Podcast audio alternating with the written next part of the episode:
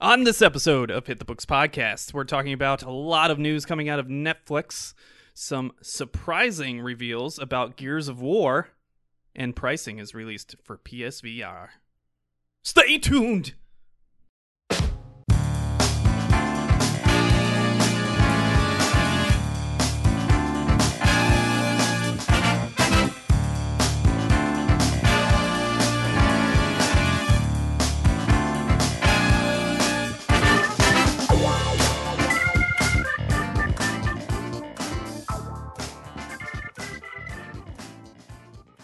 Hello and welcome to episode 69 It's a sex number. of Hit the Books podcast.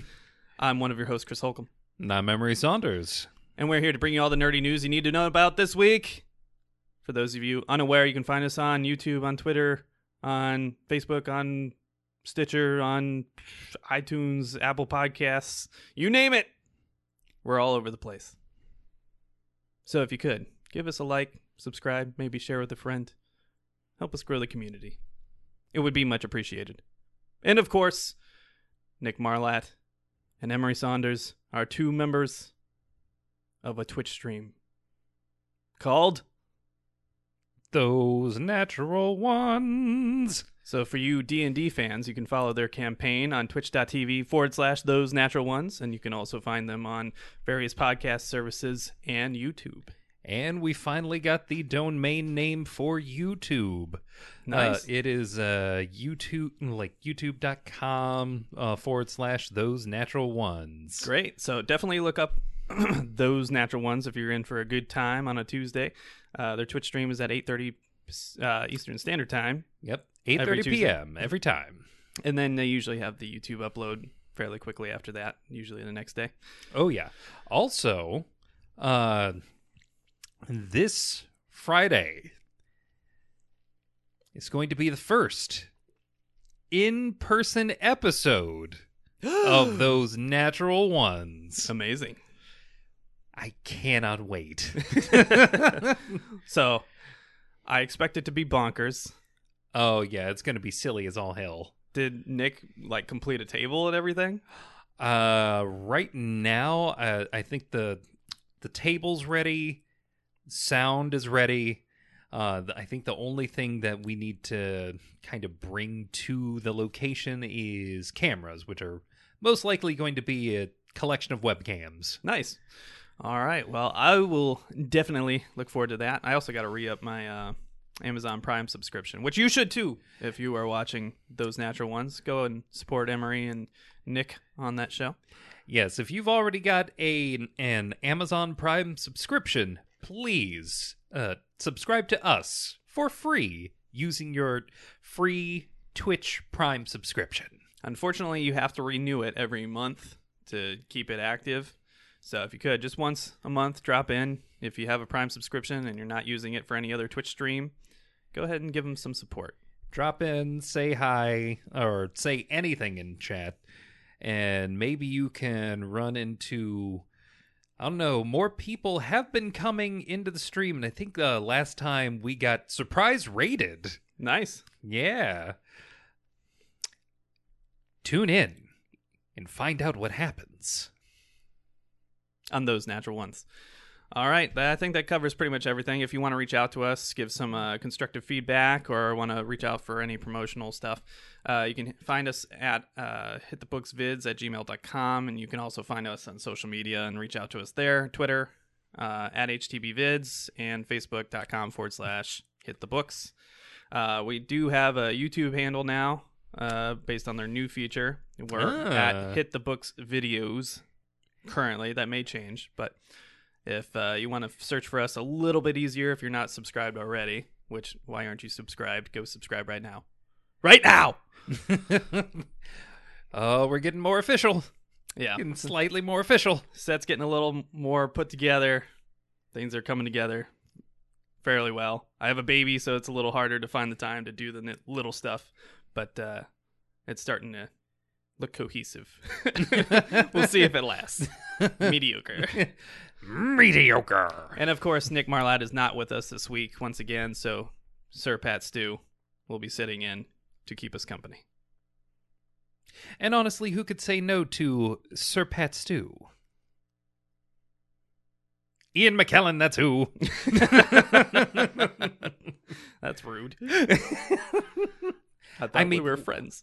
what do you think the X Men movies were? I want to see his neck get broken. All right. His neck get broken. More like I want to see him turn to dust at the end of a third X Men movie I again. mean, with how old they both are at this point, it might come sooner than you think. oh.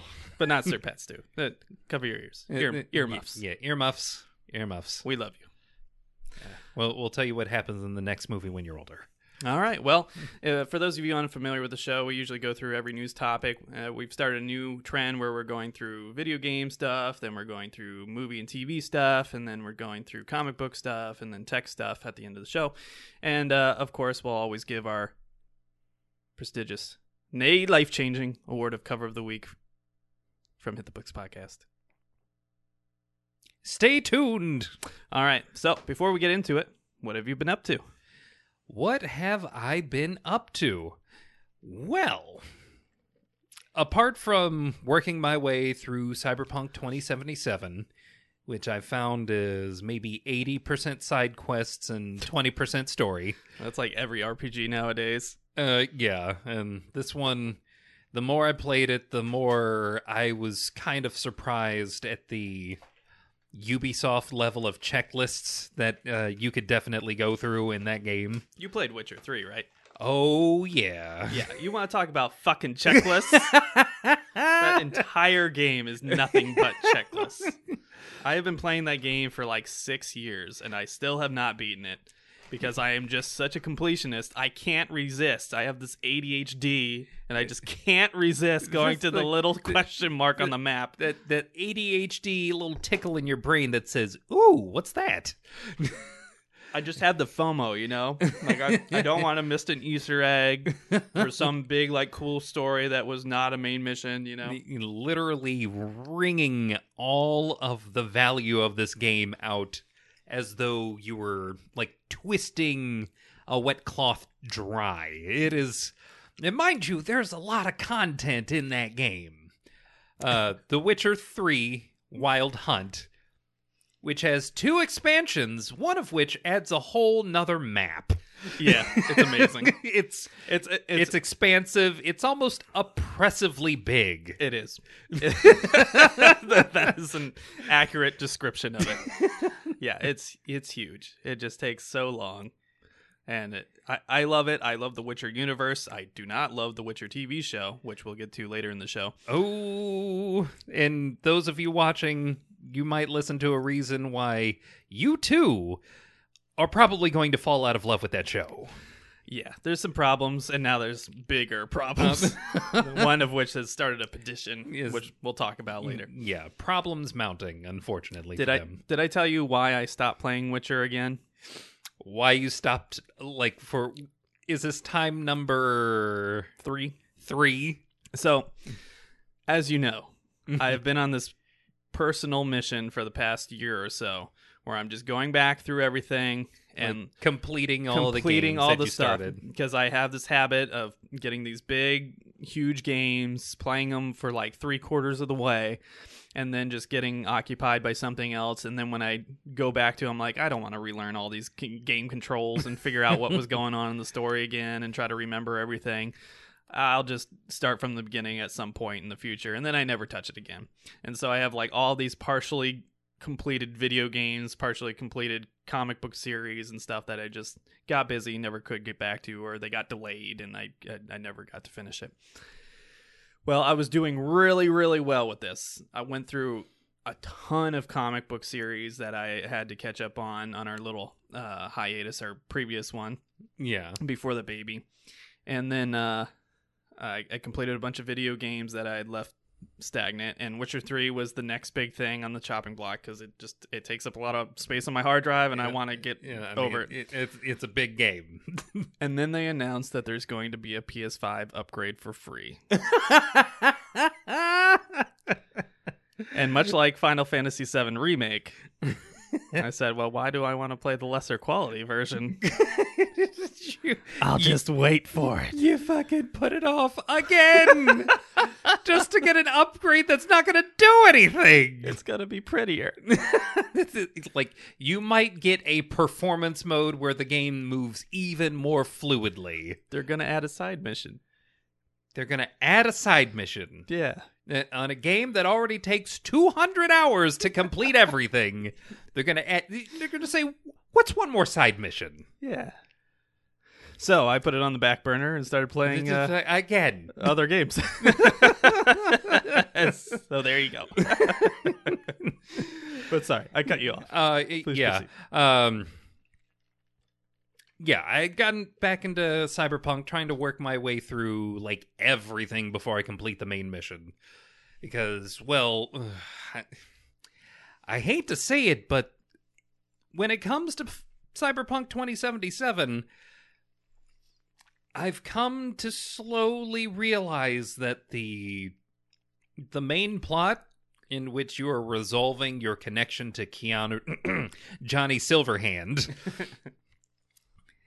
All of the other subplots are far more interesting.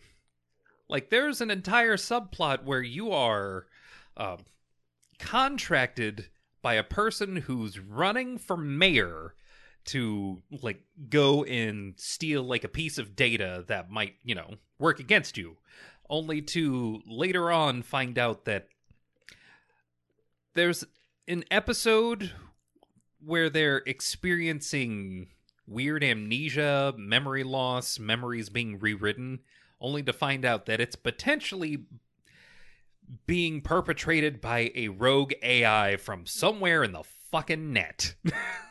Nice. and they end that particular side quest storyline by having like your vision just shut to black at one point and have a voice talk to you that seems weirdly mechanical saying hey maybe don't push the situation any further it's, it's like literally a fucking ghost in the machine telling me to fuck around and find out it's like what the fuck is this game That's awesome. it's amazing. Um, mind you, it's a basic first-person shooter. It, it's it's a basic first-person shooter and uh, not as finely tuned racing game. And by racing game, I mean when you occasionally hit someone on the side of the road, you are occasionally racing away from the law. Remember in uh the third Arkham series game where you could play with the Batmobile and just fucking slam into people? Uh, oh, but hey, Batman doesn't kill. oh, you, you, you mean the game where you seventy-five percent of the time are playing as the Batmobile? and, and is shooting people with non-lethal rounds from a fucking tank. That's It- not how tanks work. Uh, these rubber impact bullets only have the, the strength of a gorilla behind them. if a gorilla punches you in the face, you're dead. Jesus fucking Christ! If you if your car runs into someone and it tases them away from your car, that's cardiac arrest. Batman doesn't fucking kill people. Get the fuck out of here. Ridiculous. so full of shit. At least Cyberpunk 2077 is kind of honest when the game works. I, I might have experienced uh, a bug or two that might have made the entire world look like it was flitting in and out of existence, like I was on, I don't know, future drugs. Uh, Uh, but it only happened to me once. I'll say that. Like in in CD Projekt Red's defense, when I finally got the game at half off, it mostly works. Except for like the where the fuck are the police in this game? I they're fucking dead. either they're dead or they're always busy doing something else other than, you know, chasing after me. Yeah. It it kind of bums me out because you were so excited about it. I was after watching the anime and then starting the game, and then now it's two episodes from then, and you clearly have softened on it quite a bit. Um, the anime is amazing. That's the thing. the The anime is like I was into that game for a little bit, then I fell out of it, and then the anime came out. I was like, oh my god, this anime is so good. It, like it gives it, that anime literally put me in the brain space I needed to be to want to play more of that game. Nice. Yeah, I you can always tell if an anime is good when it comes out because the ratio of lewd fan art goes through the roof. just, just If it's not good, Like- there's no The- lewd fan art. yeah, but if it if it's good, lewd fan art skyrockets. Yeah, all the moon mama like Oh my god. fan art that oh no. just falls across my Twitter timeline all the time. Oh, like, no. what is this? So now, it doesn't help that quite a bit of that show is its own lewd fan art. fan service. mm, fans are being serviced, all right. Let me tell you. All right. Why look for a game that has someone making nude mods for it when you can just play Cyberpunk and just be nude? or watch Cyberpunk Edgerunners where you you can just see people be nude. Nice. That this Hey, uh, I'll give it to CD Projekt Red. They are not afraid of human anatomy at all. Which I appreciate.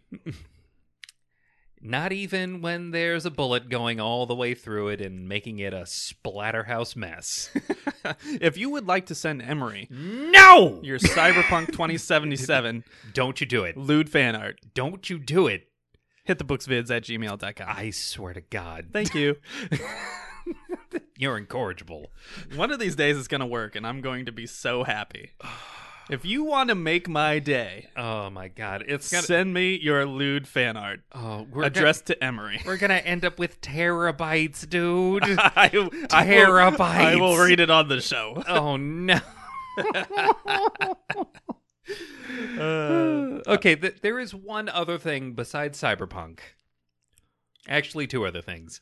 Uh, there's a game, uh, a game that's meme-tastic. Uh, Strangers of Paradise: Final Fantasy Origins, or as I like to call it, uh, Nioh or Nioh Two Final Fantasy style. Team Ninja, I know what you did. plagiarism. Uh, a little bit. oh, the the loot scheme in that game is nonsensical. But if you give me like this game's version of Drip, where I can look like uh, an edgy emo Frank Sinatra casting spells and shit, I mean, I'll take it. nice. All right. All right. Uh, the story. I thought I was done. I thought I had gotten all the way through. But then I come back to the game only to realize that there are like two DLCs, one of which dropped like a couple weeks ago, where let's just say they raised the bar or the Mm. level cap, as it were, Mm. as well as adding more jobs. The worst part of Final Fantasy. You- uh, I hate the, job the part that you like the least. Yeah. Let's let's be let's be fair. No, it's the worst. I swear to God.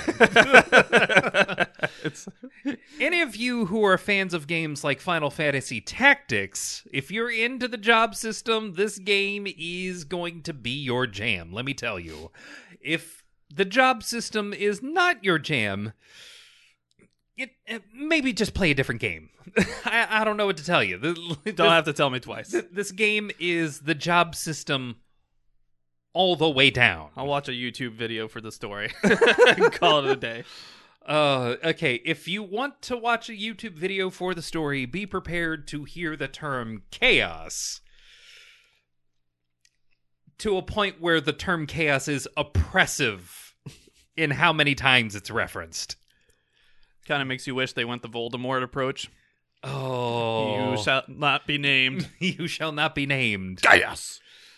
Uh, I mean, they couldn't possibly go that route.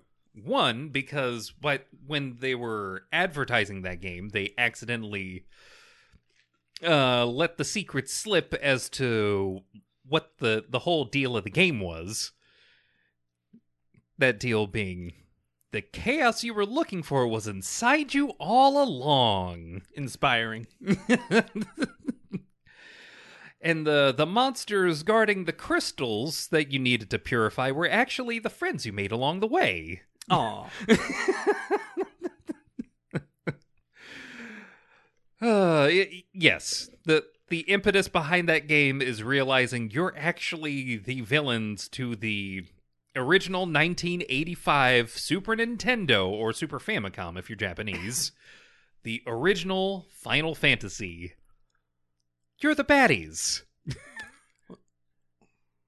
Wasn't the original Final Fantasy on Nintendo though? Uh yes, the OG Nintendo. Did I say Super Nintendo? Yeah. Okay. Uh my mistake. The the I'm O- just correcting because fans will ridicule us and uh, bury oh, us right. Yep. almost immediately. Yep. Th- Thank you. Um We caught it.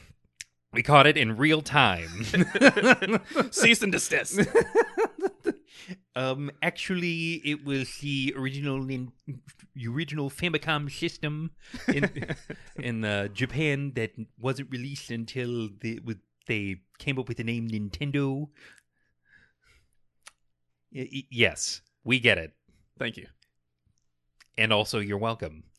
We all, by the way, we also have a segment for corrections at the beginning of the show. You notice the last few episodes have not had corrections. It's because I deleted them. I just, I edited everything out that we fucked up. This Like, is like edit out the fuck ups. we're never wrong. but you'll never know about it. so if you're like, oh, they really jumped to the next topic kind of fast, maybe we fucked up. yeah, yeah. The why not just cut ahead? why not? Just make it easier for everyone. um, yeah, that game gets wild. You fight Bahamut if you're, you know, a bad enough dude. Classic. Although, if you stat it uh, correctly, and by stat I mean wear the right gear to uh, get the right uh, class boosts, you can. In extra mode, let me be clear. In extra mode, where the mode that lets you like do extra damage and uh, use your spells without having to drain your magic points. Uh, in extra mode, there is a way to effectively make yourself invincible. You can find these builds online, and if you're just trying to get through the story, what little of it there is, um, y- yes, there is a way to get through it without having to go through the drudgery of going through levels that you've already played in order to level up your gear and earn points to further the story along. It's honestly, when I put it like that, it's a little bit like busy work, but there's like a, a zen quality to it. Where just like, Yeah, I mean that's a perfect description of RPGs in general. uh, Like, yeah, it's tedious, but it's like meditative. Yeah. I I will say, like, the quickest thing that I learned is if you can. There's a point in which you can actually adjust the level of stages. Mhm. If you can beat the game and get to the point where you can adjust the level of stages, uh, get enough crystals to max out the level of one stage and keep grinding that stage until you get, like, very very high level gear and then go all the way back to like the lowest level just to get through it it's like basically kind of a way to cheese the system Yeah, yeah. That's uh, that was always kind of like the fun thing about classic JRPGs in general. Is like if you were creative enough, you could usually find a way to like almost one hit like a boss.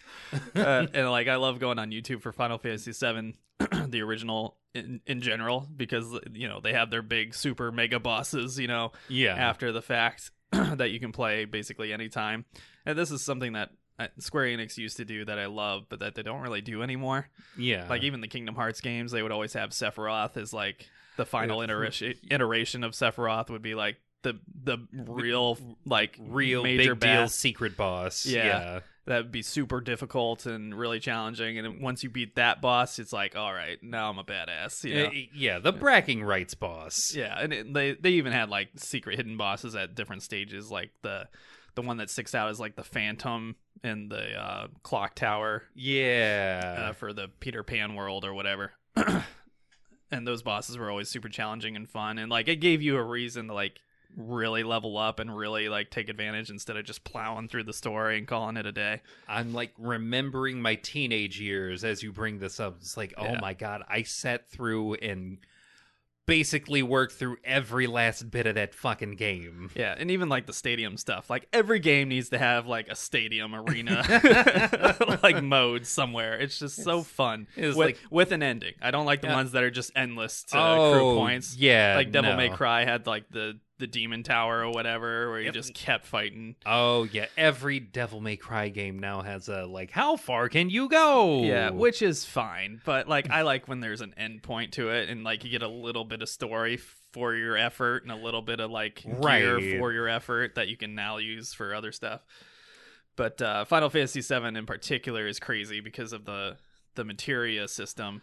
Right. there's ways where you can level up certain materials and then combine them in ways that you can do like their super move right. their their breaker move and just hit it one time and it like mimics itself and, Ooh, and then yeah, the- repeats itself and then you can cast reflect on yourself or something and do it to, to your buddy and then it projects on all the enemies like there are crazy insane ways people have come up with uh, to just like destroy enemies in that game Oh yeah, and it's awesome the I remember like the the weapon enemies from Final Fantasy VII. yeah where- emerald weapon ruby weapon yeah. Oh yeah, those like the the enemies that you had you basically had to know.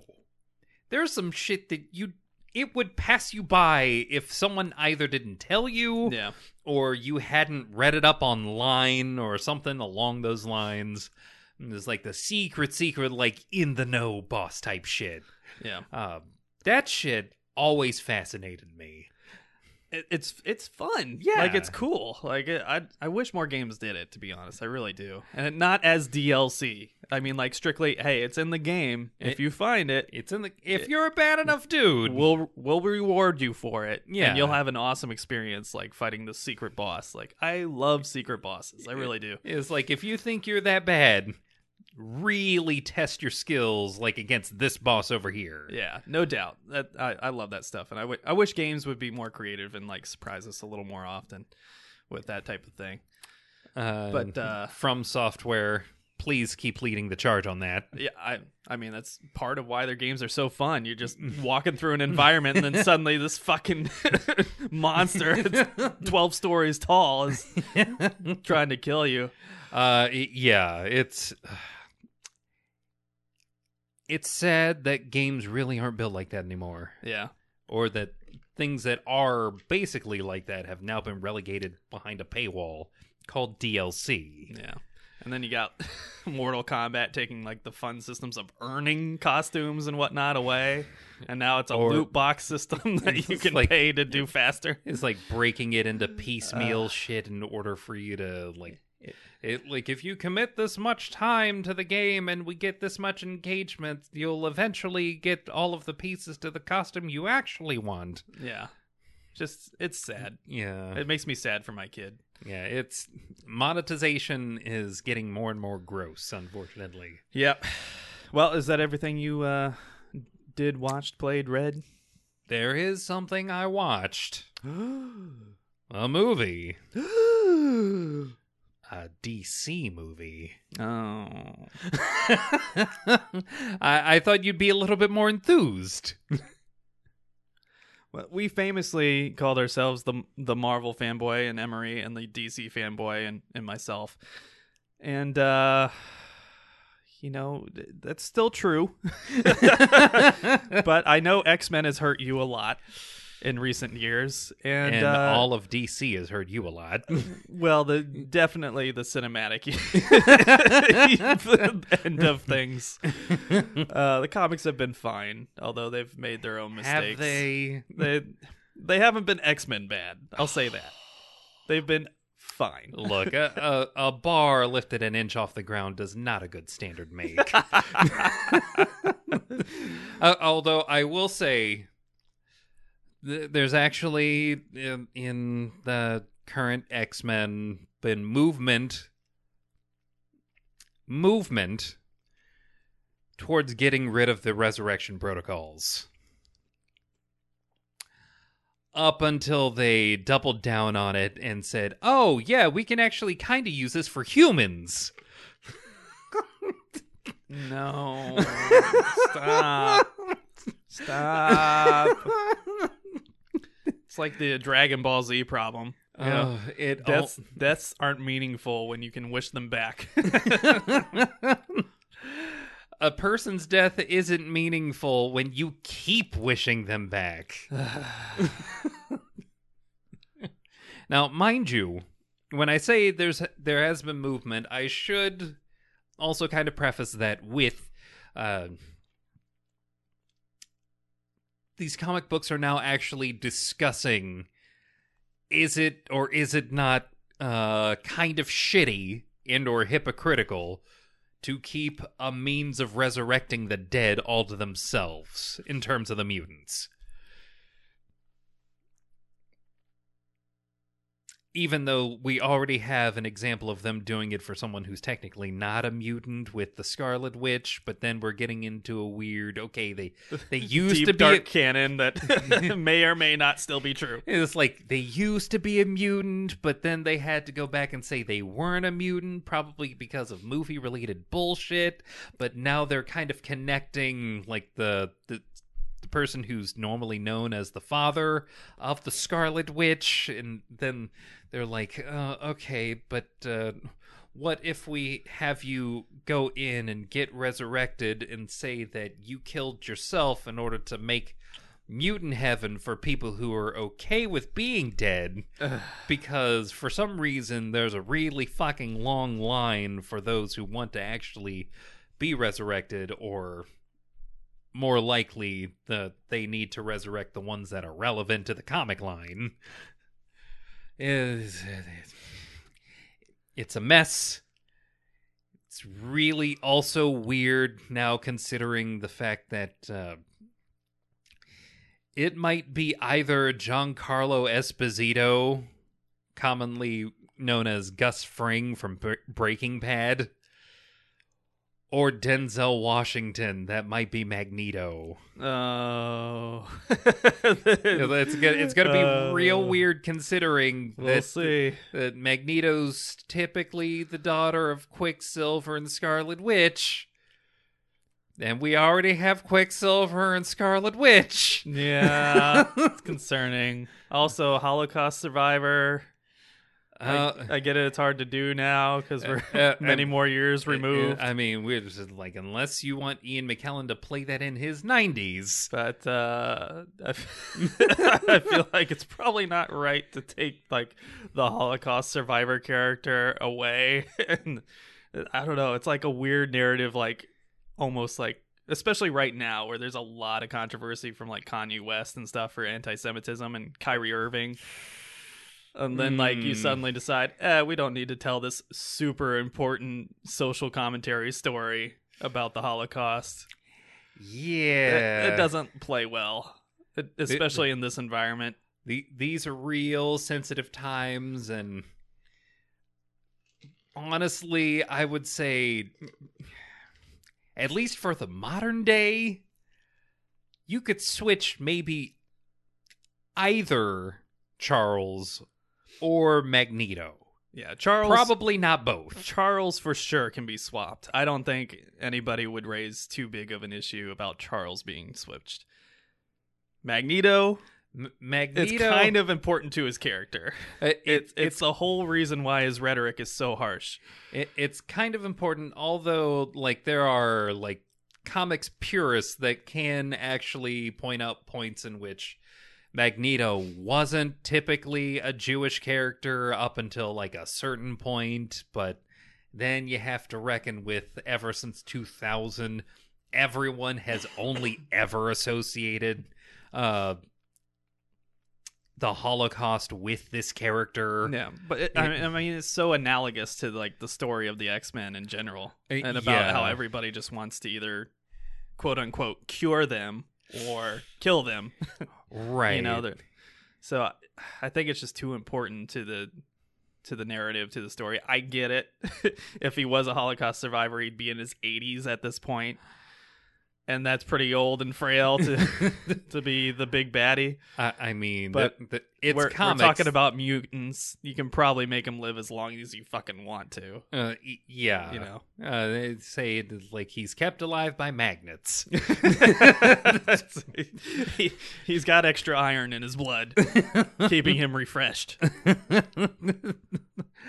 uh, yeah, He doesn't oxidize because he won't allow the rust to form.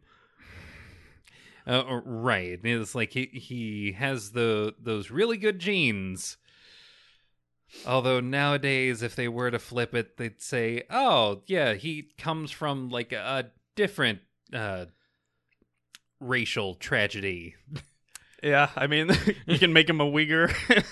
like, You make him a Uyghur Muslim. You yeah. could make him a survivor of like the, the Rwanda. yeah Rwanda, like genocide. the Tutsi gen- genocide. Uh, was it Serbian? Yeah. Serbian genocide? Or Yeah. Armenian. That's what I was thinking of. Yeah, Yep.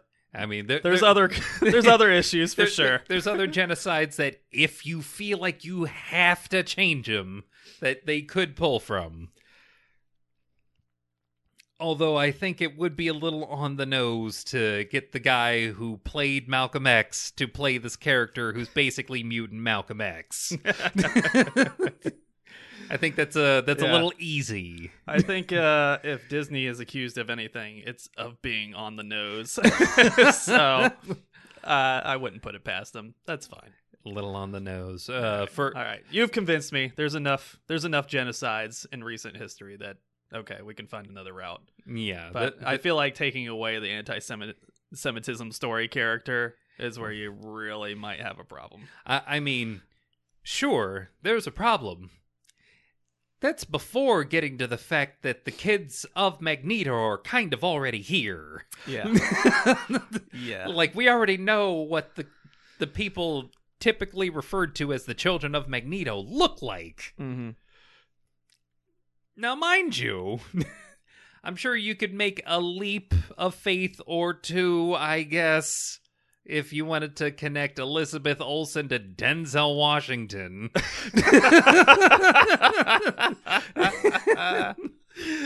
yeah, Now, I- mind you, it would be a leap. they're adopted. yeah, I imagine. Uh, I imagine that they probably won't even acknowledge that they're related. Uh, almost definitely at, not. At least until they do a full like actual reboot, which, based on the schedule, probably won't be for another decade, Uh, we'll, if that. we'll see. They're they're trying to fast track X Men, and they're still trying to figure out the Fantastic Four. I Well, they, they delayed everything. like the director walked off a blade, and then the next day everything else was delayed. push everything back. yeah. And that was right after they announced it too. Like we had literally two episodes prior talked about their release dates. Yeah. and, then and they And were like- all pushed. It's like delayed. What? Uh, It's like the day of. I refuse to believe that Blade was so important to the the full timeline that they had to delay everything. It- As much as I love Blade, okay, it was so important to not piss off uh, Oscar Award winner Mahershala Ali, who really wants to play the role in his fifties. how how old was Wesley Snipes when he played Blade? I'm pretty sure he was like maybe forty, Yeah. maybe like I would 30s? guess in his forties, but I don't know. because he'd been doing stuff in like the late eighties. Yeah, like, he was established. 90s. Yeah, Let's find out real quick. yeah. The internet exists for our benefit. It does. We can't just look these things up. So he was 36. So you nailed it. 36. Okay, so he was in. He was technically slightly closer to 40 than 30 when he made the first one. And Mahershala Ali is let let's let's just look him up real quick. All right, all right. Yeah, I mean, I can't spell his first name. okay, I, I'll, Mahersha. Oh, nailed it. it di- didn't take much. Thanks, Google. Confirmed it. It's spelled phonetically. if you ever have to spell his name. He is currently 48. He's older than than Wesley Snipes was for the third movie. Now, mind you, if uh. they want to somehow rope this in as a sequel to the Blade trilogy, sure. But my god, are you d- just basically like making that movie off the fact that Mahershala Ali just looks badass in sunglasses? sure. but I guarantee you, you can probably find a cheaper, younger, hungrier black actor to play Blade. And you should. oh, you, you mean like uh, Yahya Abdul Mateen? Was he up The for the role? second? He was up for uh, Green Lantern. I don't know if he still is, but he was up for it. Uh, no, but the I'm pretty sure he did just get the job of Wonder Man. That's right. That's right. I don't even know if I put that in the news. Uh, I may have put it in the news, but I don't remember. Yeah, Yahya Abdul Mateen the right. second. So Yaya is not spelled the way you think it is. Yeah, there, there's a, there's an H in there. yeah. He is 36. So yeah, he's he's the, He would have been the perfect he's- one. He's Wesley Snipes' age for the first Blade. He would have been perfect if for no other reason than we really don't need another Aquaman movie with uh No, please, please. with I, I mean he- Uh, obviously, we have not seen Aquaman 2. we we haven't. I don't want to be too critical of what is otherwise a very good actor. His acting is horrible in the first Aquaman movie. It is so bad. I mean, it's bland as all hell. I mean, I This man did a better job of playing Doctor Manhattan. much better. Yes. Like I, I'm not taking any prestige away from the man. He's a very good actor.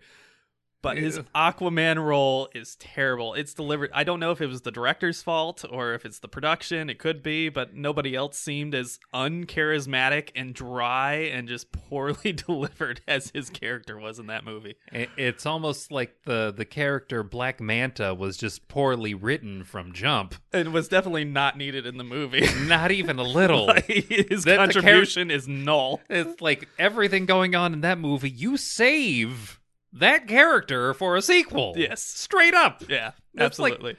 The same way you save the Joker for the second Christopher Nolan Batman movie. That's what you do with Black Manta for Aquaman. And I will raise a counter despite the age difference. Mm-hmm. Yahya Abdul Mateen looks considerably older. he, looks a little rough, man, Uh, uh, okay. for for a 36 year old. Now, mind you, I think I would look that rough after being treated the way he was with uh, DC. Fair. I stand down. You are absolutely correct. And, and this is also coming on the back of this man just got a job with Marvel. Apparently, this man's been cast as Wonder Man.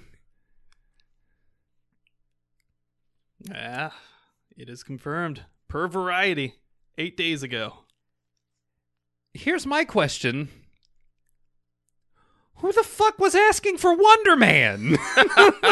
I mean, Yeah. y- yeah, the internet's Nobody. Uh, the internet's uh, poor, po- like poorly conceived community of nerds that like to harp on like the movie and TV version of these characters lacking the purism when it comes to representing what's in the comic books. Let's put that aside for all of the irrelevant or maybe in some cases relevant arguments that they might bring up.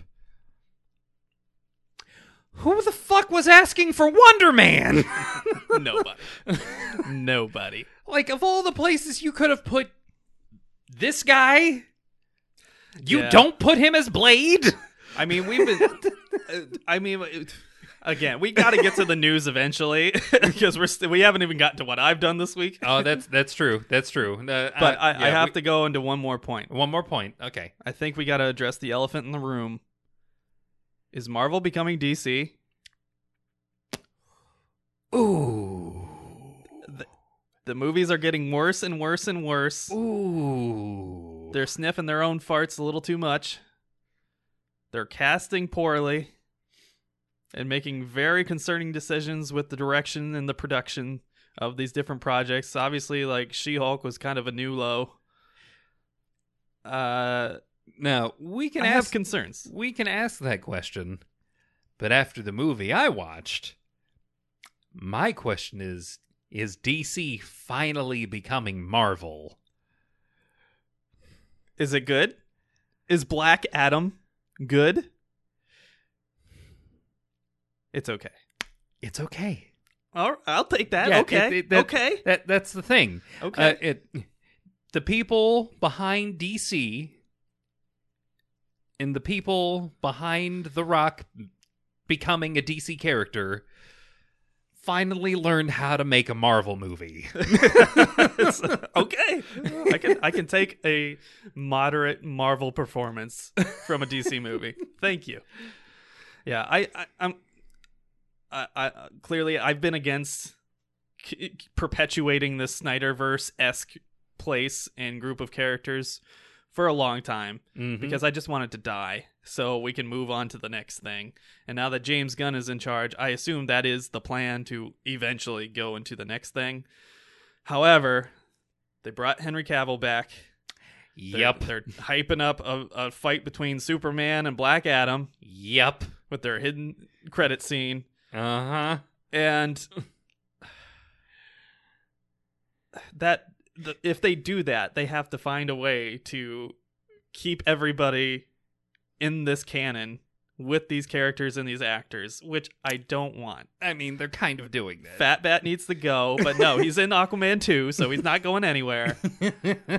Uh, we got Uh, Ezra Miller, yeah. Flash, who's problematic to say the least. Just putting it lightly. Uh, we got canceled Green Lantern projects after heavily alluding to Green Lantern. Although uh, a Green Lantern project did just get uh, green lit, ironically enough. featuring John Stewart, which is great because I was very afraid of the Guy Gardner direction. You're gonna use the worst Green Lantern to try to sustain a franchise.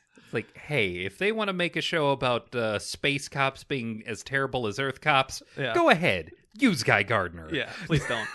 please, please, please don't. If you want to instill some hope, Uh, maybe go with John Stewart. uh, I'm partial to Kyle Rayner.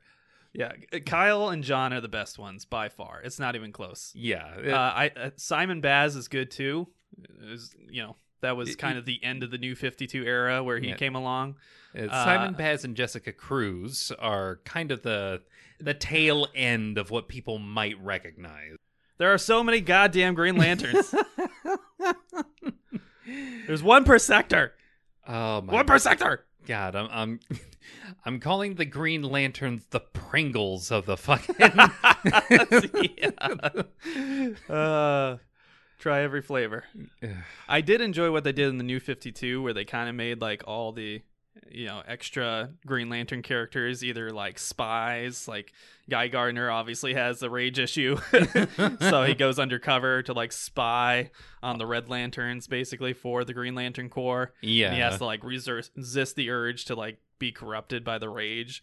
And then you had Kyle Rayner become a White Lantern which is It's like the- which was awesome like uh Yeah, the most creative out of all of them becomes the person with the power to create on a pure level. Yeah, I think is Green Lantern New Guardians is what it was called. Yeah, That where he book is so good. I loved that book like- so much. watching one man go through the emotional spectrum.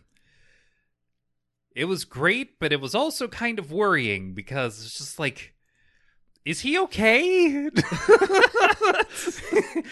it seems like you're Yeah. all just pushing Kyle to the brink, and he just Yeah. keeps switching colors. It's like I just love I that feel it- compassion he had, he had to lead this you know super group of of various colored lanterns including the orange lantern which is a single person Larfleeze make me greedy. yeah and it's just amazing having like all these like emotional sex just interacting with each other all the time and kyle being the white lantern that has to figure out a way to get them to all like stay together and not fuck everything up. Uh, it's so good. It's such a good idea and such a good book and i wish he was still a white lantern. I, I mean, the dc universe was better when kyle rayner was a, a white lantern. Then they had uh, john stewart basically doing all the earth stuff and then hal jordan was doing the off-earth stuff yeah, the which I thought worked. Uh, And then, then they had introduced Simon Baz, and John Stewart went off and did his own space stuff, and right. like it made I- sense. It, it worked. I mean, you you could do like a Star Trek style thing where you just have the, like these anthology tales of space cops. Yeah, yeah. So, all right, all right, we got to quit ranting about Yeah, the we- nonsense that is Green Lantern Corps. Yeah, God, we could do that all night. all right, so Black Adam, you liked it. I when I, It, I- it, it was okay. It was aggressively okay. well, now you're changing your tune all of a Uh, sudden. uh, okay, th- this I was is gonna me, go see it.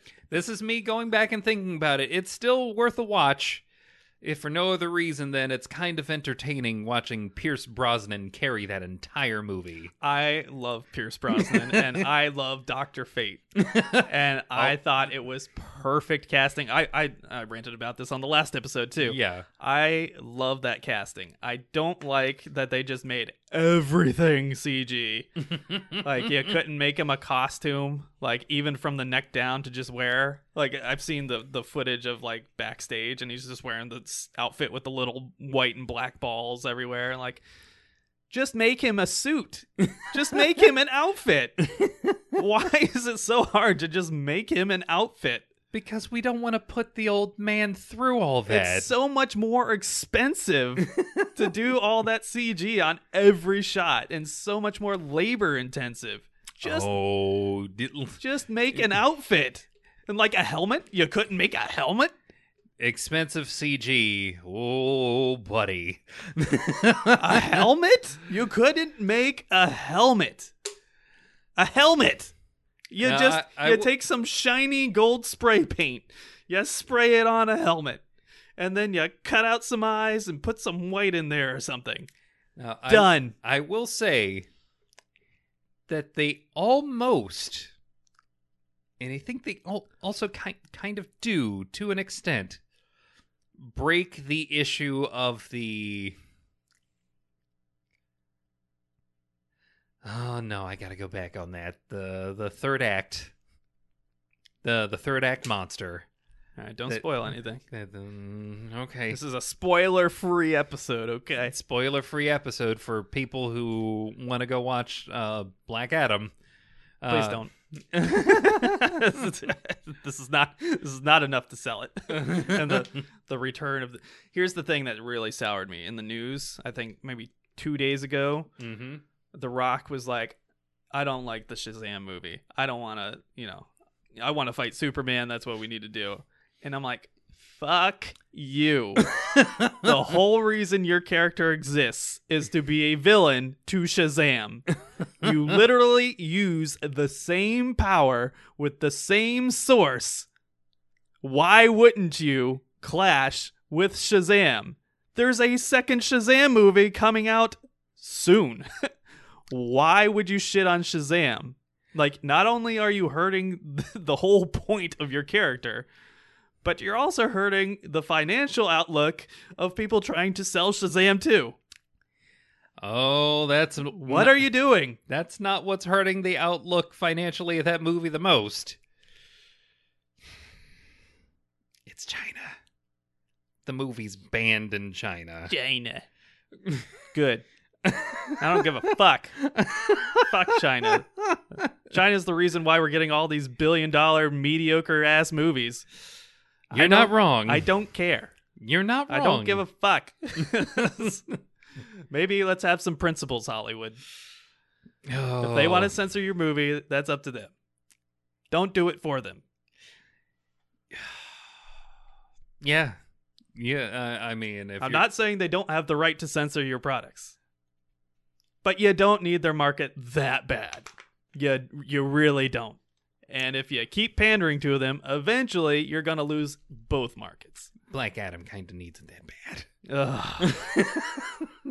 Oh man. Uh, I I I went to see the movie. I didn't mention that I was maybe one of five people in the theater when I saw it. Oh yeah. Well, I mean, it's been leading the box office, but that bar is so low right now. I think they made like they're on track to make like three hundred million dollars, which for a movie that expensive and the way WB just throws money at everything, specifically CG development, like they they're probably losing money on it. Oh, most likely. Yeah, apparently there's like a magic number it has to get to to get like a sequel approved, but I don't. I hope I'm hoping against all hope that it doesn't reach it, so that we can just move on with life, and James Gunn can save us and pull us out of the depths of despair.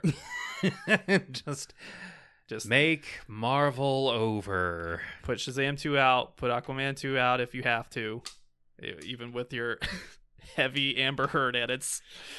Uh, and just let the the let- Flash movie let the Flash die. let the the Flash is coming out. The Flash it's going to come out. Don't. It's going to come out. We don't need it. Nobody's asking for the Flash movie. oh, Just but- reboot. You can you can use the same actors if you want, but you gotta reboot. You have to reboot. you can't use Ezra Miller again. Uh, that would I would strongly advise you not to. They're Bring- probably going to use Ezra Miller You again. you can bring back Ray Fisher. You can bring back Henry Cavill. I would argue maybe not Ben Affleck, but that's just me. You know. Um. There, uh, Do you want them to use Robert Pattinson instead? no. no, I don't want Skinny the Cure. dressed as a bat. No, thank you. The movie was fine aesthetically, but there's a whole third act of that movie that makes no sense, and that whole movie, The Batman, is perpetuated by Batman's complete lack of self-control. Nothing in that movie would happen if he just used a single ounce of self-control and did not push the button. I still can't believe he got into the same club through the front door three different times when the place clearly has windows at the Uh, very least. Oh so- my god. It's so dumb. It's so dumb. That movie's so dumb. I get it. Aesthetically, it's awesome. It looks cool. It looks moody. Everybody likes a detective angle. We got the Riddler as the main villain, which is awesome. The uh, The movie's so dumb. and nothing about it makes logical sense. the Penguin is getting his own TV show for some reason. Yeah, it's it- again. got Colin Farrell dressed as an actor that already exists. Uh, You just like Richard Kind is right over here.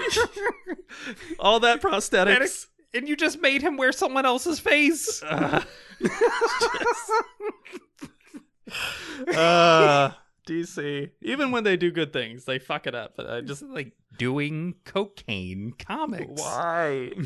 now they got the musical Joker too. Fully, I do.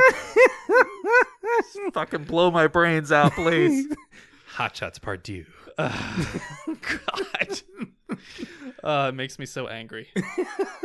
it, it doesn't, you know, it's like, at the end of the day, it's just nerd content. They're just making more of it.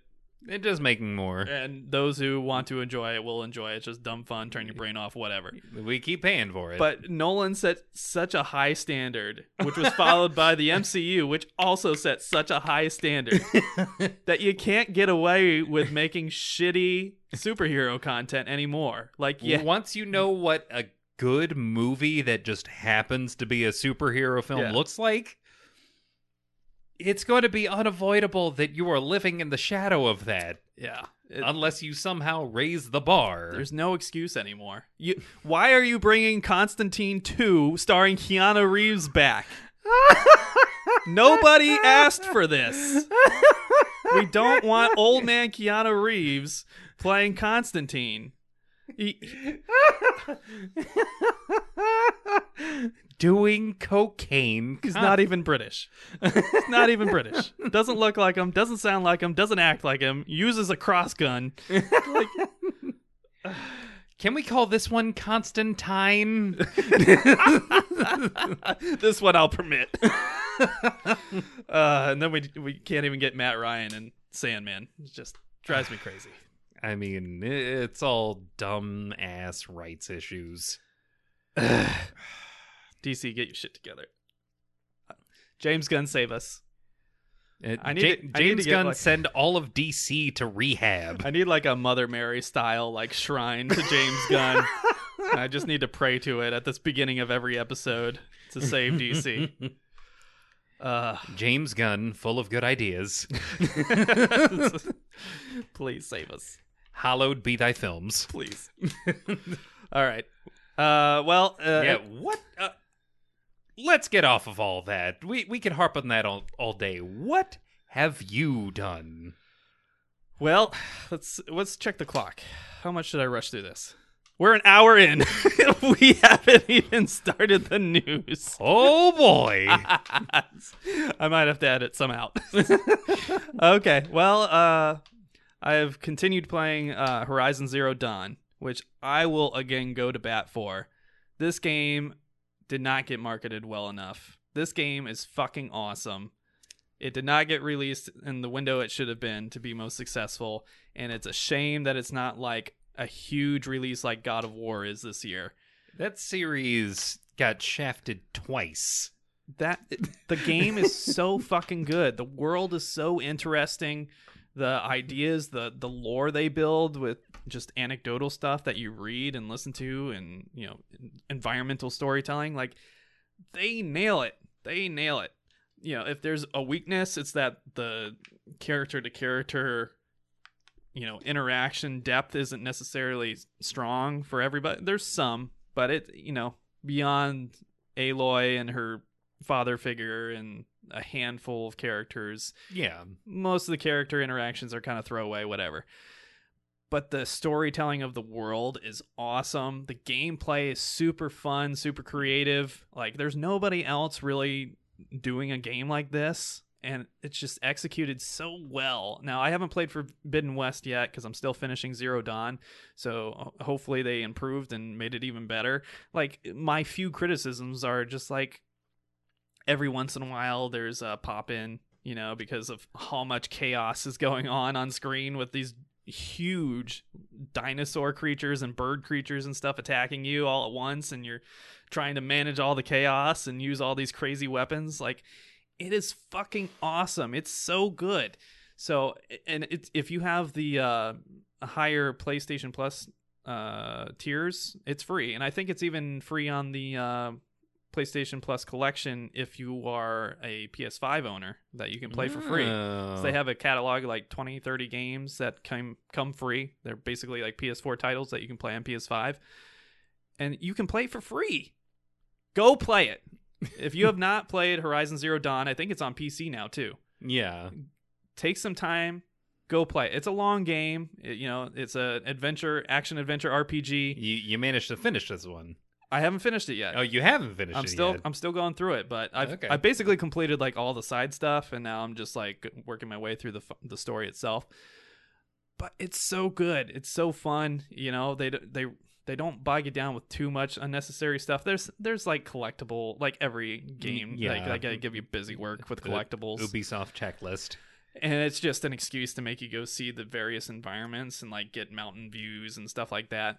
Eh, But there's like genuine moments where you're like, "Wow, that's cool." If you don't know anything about the game beyond like, oh, it's like uh, you know, Neolithic style people that are fighting with these machine dinosaur things, and there's there's weird like religious cults with the tribes and stuff. Like, that's all you need to know going in, because if I, I I beg you, don't like go watch a bunch of YouTube videos about it or anything. Just go play it because there is so much there to really sink your teeth into. Game is awesome. Love playing it.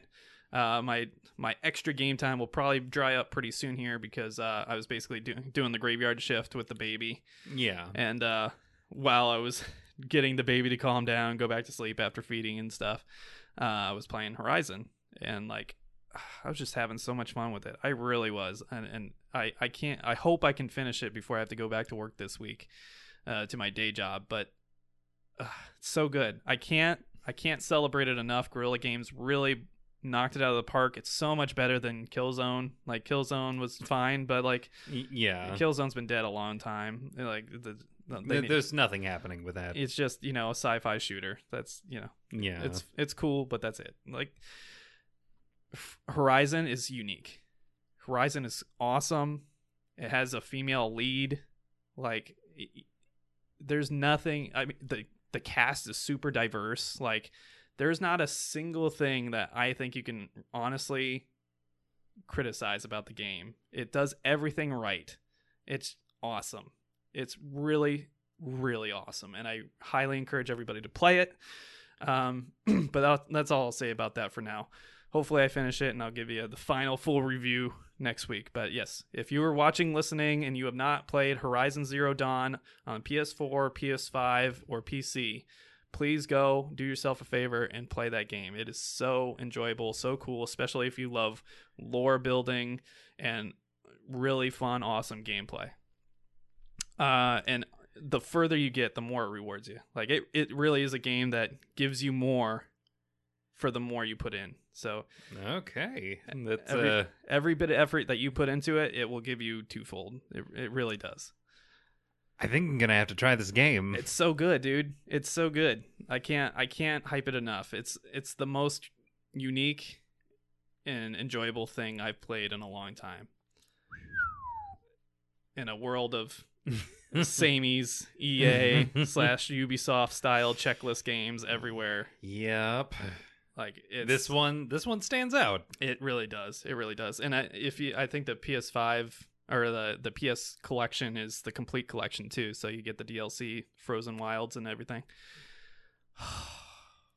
there are just there are just moments that are so memorable in that game, like first encounters with certain creatures and like certain things.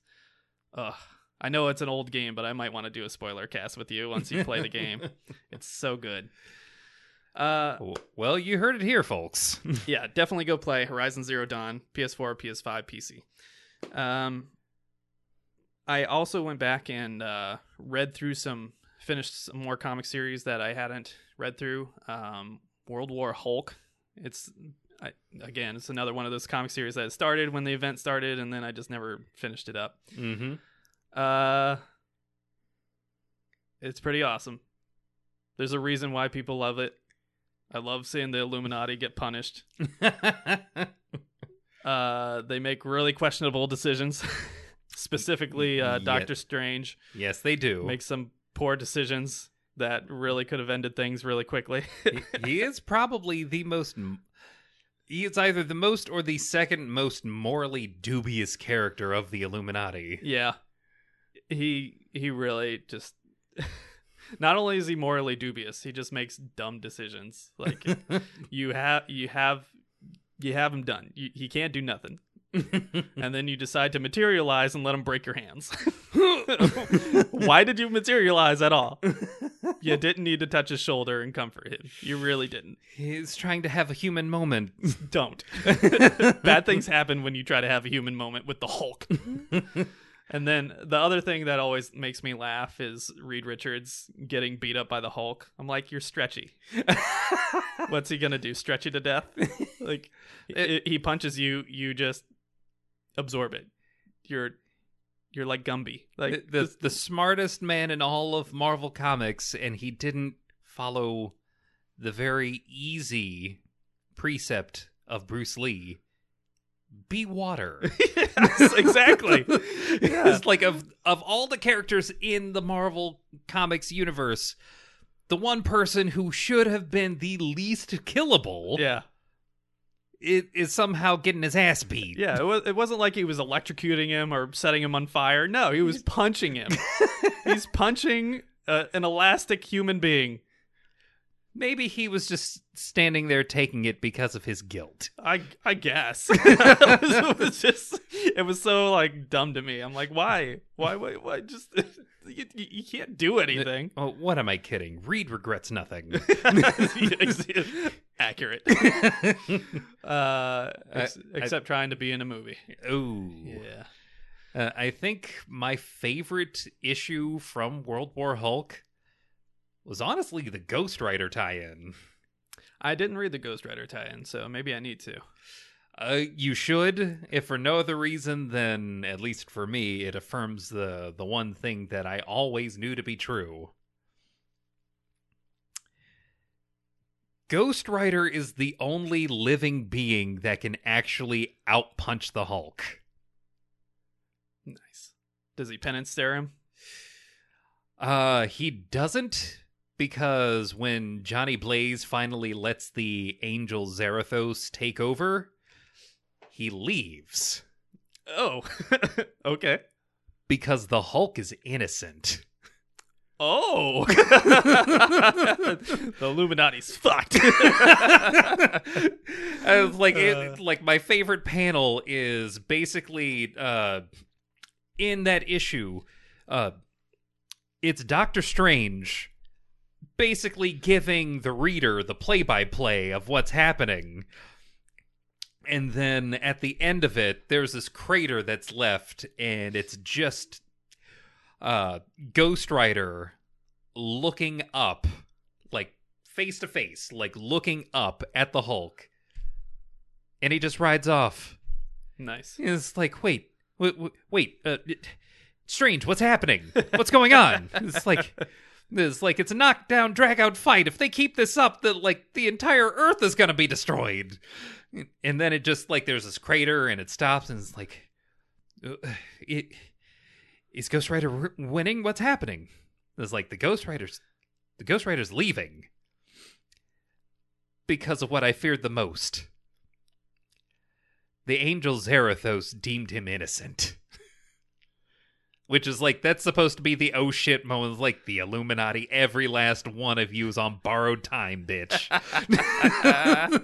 it's Yeah. like The Illuminati getting their comeuppance is like some of the most enjoyable things about the Marvel Marvel comics. It really is. Like just across the board. Them being shitty people, shitty elitist human well, somewhat human, I guess.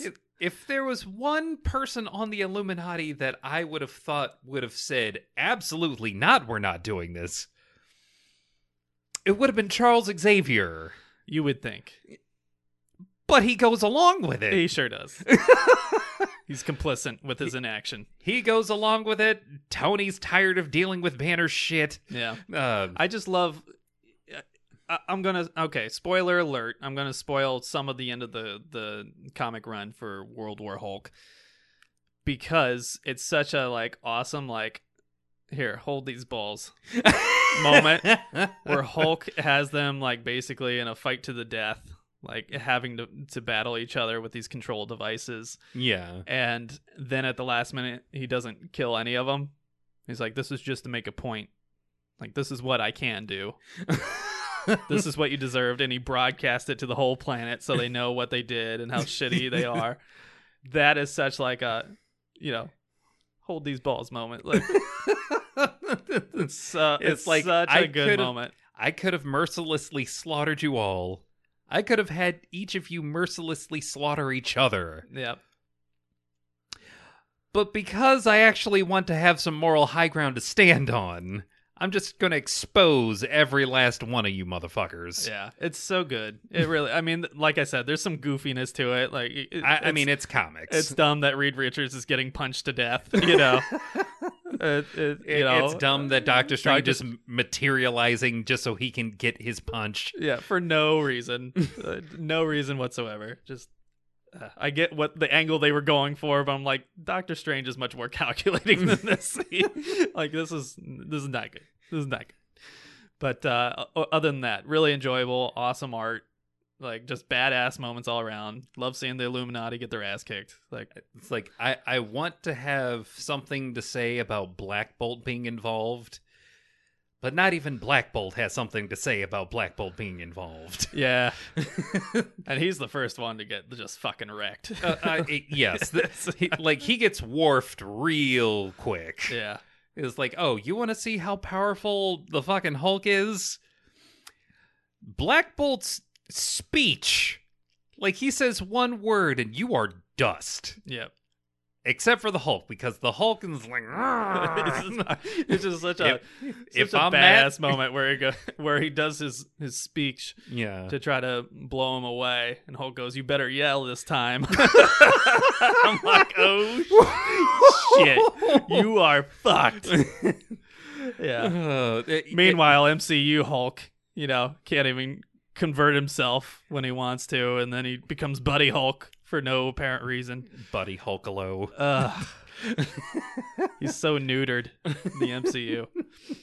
But yeah, I really enjoyed that. Uh, the other another comic I caught up with was Punisher kills the Marvel universe. So all these like Marvel zombies and so and so kills blah blah blah. I I just know I, Yeah. I'm like I don't have time. I, if it's not like main canon, I don't care. But I I found the time obviously with the the graveyard shift with the baby. So Yeah. I read uh, Punisher kills the Marvel universe and it's fine.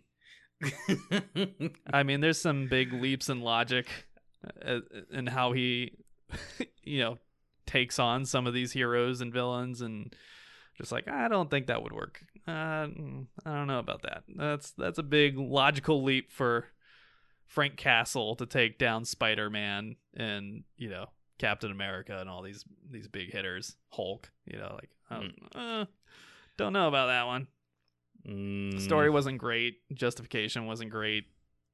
Uh, I, it, it was fine. I, I don't want to mention what they've done to Frank Castle now. Well, I know he was a symbiote for a while, and then he was in space for a while. He flies now. What? He can fly now. Why? I don't know. That, that's For some reason, he that's like the whole point of his character. is that he has no powers. Yeah, I know. It was a little weird them painting a frame of him like not standing on anything in the air with his classic uh, long black trench coat and all, just casually holding Daredevil by his neck. Did they put footy wings on his white boots? Please say yes. Uh, no, that would have made more sense. Uh, I'm worried about Namor. Oh no, Namor, because Oh, uh, yeah. the, the- they've gone out of their way to Constantine. get son of a. I just like how they're all trying to school us in pronunciations that have been going on for generations now. Good like- luck. Like my enemies call me Namor. Are you sure they wouldn't call you Namor just to piss you off? I would. Oh, look, we, what do we got here? Mr. Namor. What's that there Namor fella doing? That there a jade spike through your nose? What are you, one of them Gen Z heroes? How many piercings do you need? Boy, I don't think you should be wearing those tight Speedos on this beach. Back in my day, We have principles here. back in my day, if you were a half-naked superhero, you had the good sense to have steroids in your system, so that I didn't have to see any rolls looking at your back. Uh, I still love that The Rock called him fat. Rock said he was pudgy. That's amazing. The most sauced man in the world. Uh, cracks me up. Oh man. Are we sure we're not going to go with Namor is what his f- enemies call him? I'm God calling. I don't it. give a fuck. I'm calling him Namor. That's what I've called him for 30 years. He's Namor. Silly. and then the the other comic, the last this is the last thing I did. Uh, I read was the Batman Who Laughs individual story Oh no. uh, with uh, I think I think Greg Capullo did the art again with DC. Aesthetically, it's cool. How the hell does he see through that thing? It's dark metal. Son of a and not only can he see through it, but Batman makes his own to fight him. I'm going to flip every table in the universe. So they have their spiky Geordi La Forge visors on that they can magically see through because it's 10th metal from the Dark Universe. Not to be confused with nth metal. DC, go home. You're drunk. yeah. Jesus fucking tenth metal. Yeah, and the the story has another like nonsensical Joker team up. I hate when they do this. Joker is the one villain you should not have teaming up with the hero ev- like- ever. If if ever. there was Ever. a character in which teaming up with a hero would be antithetical to that character's entire existence, it would be the Joker because Yeah. the Joker would laugh at everything that the hero would try and fail to do. Yeah, and it's minor spoilers because it's it's dated now. Yeah. But part the part of the the crux of the story is that Bruce Wayne decides that the only way he's going to be able to figure out how to beat the Batman who laughs is by having the Joker inject his serum into him so he can go crazy and see the world the way the Batman who laughs does, but somehow resist it with sheer willpower in a way that the Batman who laughs could not in his universe. This sounds like something Nicolas Cage would come up with. It's so dumb. it's so- I mean, there's again, aesthetically there's really cool moments, like just artistically, but narratively you're like, why?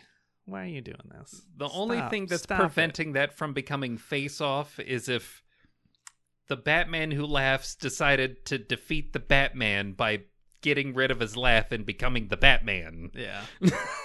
it's so silly. It really is. It's I- real dumb. It's real dumb. It's real dumb, guys. it's real dumb. Yeah. So, uh, I, uh, I, DC, you have had enough cocaine. Yeah, and I want to I want to give Snyder some credit because he did such a great job in the New 52 with it, him and Greg Capullo with their interpretation of Batman and the creation of the Court of Owls and all those things. Bad ideas are still bad ideas. Fuck, his events are so bad. His like universe crushing events are so bad. Ugh. It's- oh, yeah, not great. give me Blackest Day it was not. Give me Blackest Day or something as deeply personal as I- Flashpoint. Identity Crisis. Yeah, Identity Crisis, Flashpoint, like those are good crises. Y- y- yes. no, the the the oh god, I hate even talking about it. Dark Nights Metal. And now we're going through Dark Crisis. All of that stuff sucks.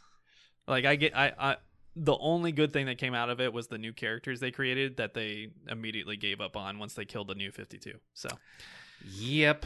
uh They tried to do their own Marvel. Brimstone was cool. Sideways, despite the terrible name, was cool. Uh, Uh, there's a a Ghost Rider. There's a Spider Man. Uh, what was the? Was it Tracer? Uh, Silencer. Silencer. That's Silencer was the one original one. Silencer Like, was cool. Silencer. Oh my god. I hated John Romita Jr.'s art though. Uh, blocky as all hell. Oh, yeah. it's so bad. Ugh. I get it. It's iconic because it's his father was an artistic hero in the in the comics universe, and It's bad. he has some iconic art Just, that. just say it's bad. But it's bad. It's It- bad. it's, not- it's a, it does it, I, it doesn't work for everything. I, I don't need you to start with a protractor and then slowly add curves to these boxy lines you've clearly got. Yeah, and I, you know, I'm talking shit, you know, from as low as you can go. Like I can, like I can draw cartoon characters. That's about it. I, I cannot draw comic book level art at all. But uh, yeah, I do not like his art style. I didn't like his Superman run. Really didn't. Really didn't like his Silencer run.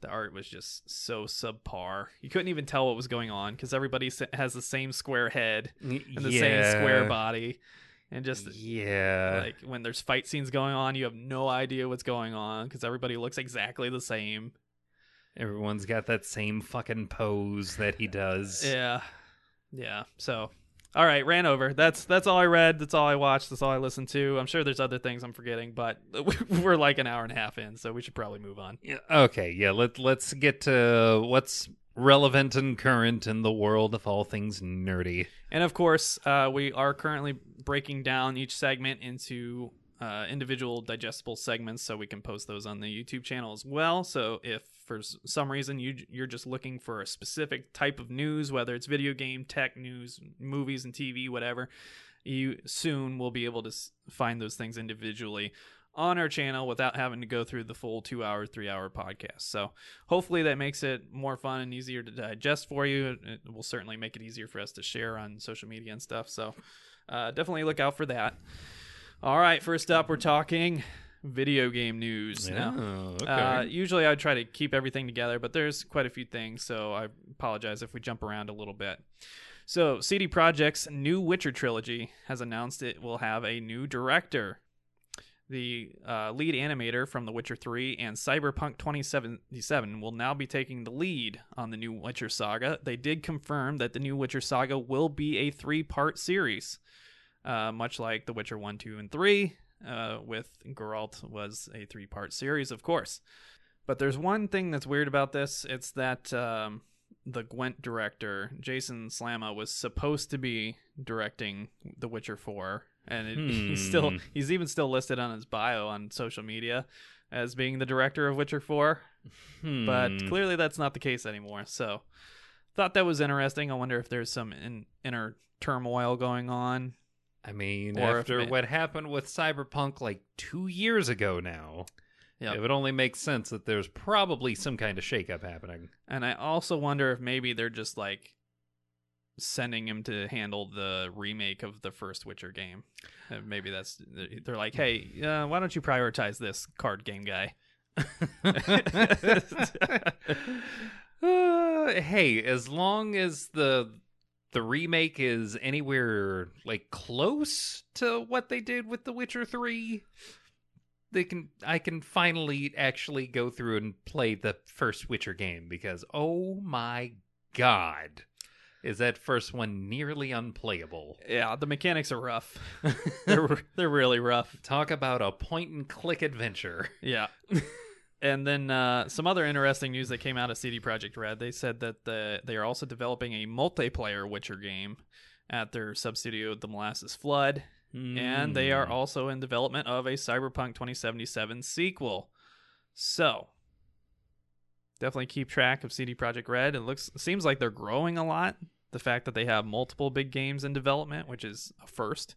I mean, that's a that's a pretty good sign that the whatever happened, uh, this company is still seeing their way through, despite all of the, well, to be quite honest, uh, controversy, and unfortunately, well deserved. Yep. So we'll see. Uh, I have a lot of faith in CD Projekt Red in general, despite their issues they had with the release of Cyberpunk 2077. But uh, I really do look forward to getting more of the Witcher universe. Quite frankly, because Netflix doesn't know what the fuck they're doing with the Witcher universe, and I want more of the Witcher universe. And you know, Sapkowski has released one new book, which was prequel stories in the past like 15 years, I think. So I, yeah, I doubt we're getting more literature in any significant way, and we're certainly not getting a good Netflix iteration. Unfortunately, despite Oh. Henry Cavill being perfect for the role. Um, yeah, and- it's kind of a one or the other for him. yeah, and then even even Dandelion is perfect in that role. Like they have they have decent casting, I think, for the big three, but I think everybody else is cast terribly, Oh, really terribly. it's, and then the mm. the writers are self-pronounced haters of the the original books which is like why are you even on the team why are you writing this to Uh, which henry cavill is openly criticizing the show for and it makes all the sense in the world now why it was so like chaotic that first season and why they're just not even bothering to try to be canon accurate anymore Yeah, uh we'll get to more of that in the news though yeah. The, well, uh, yeah, we'll get to that. So yeah, give me more games from CD Projekt Red because they're the only ones I trust at this point.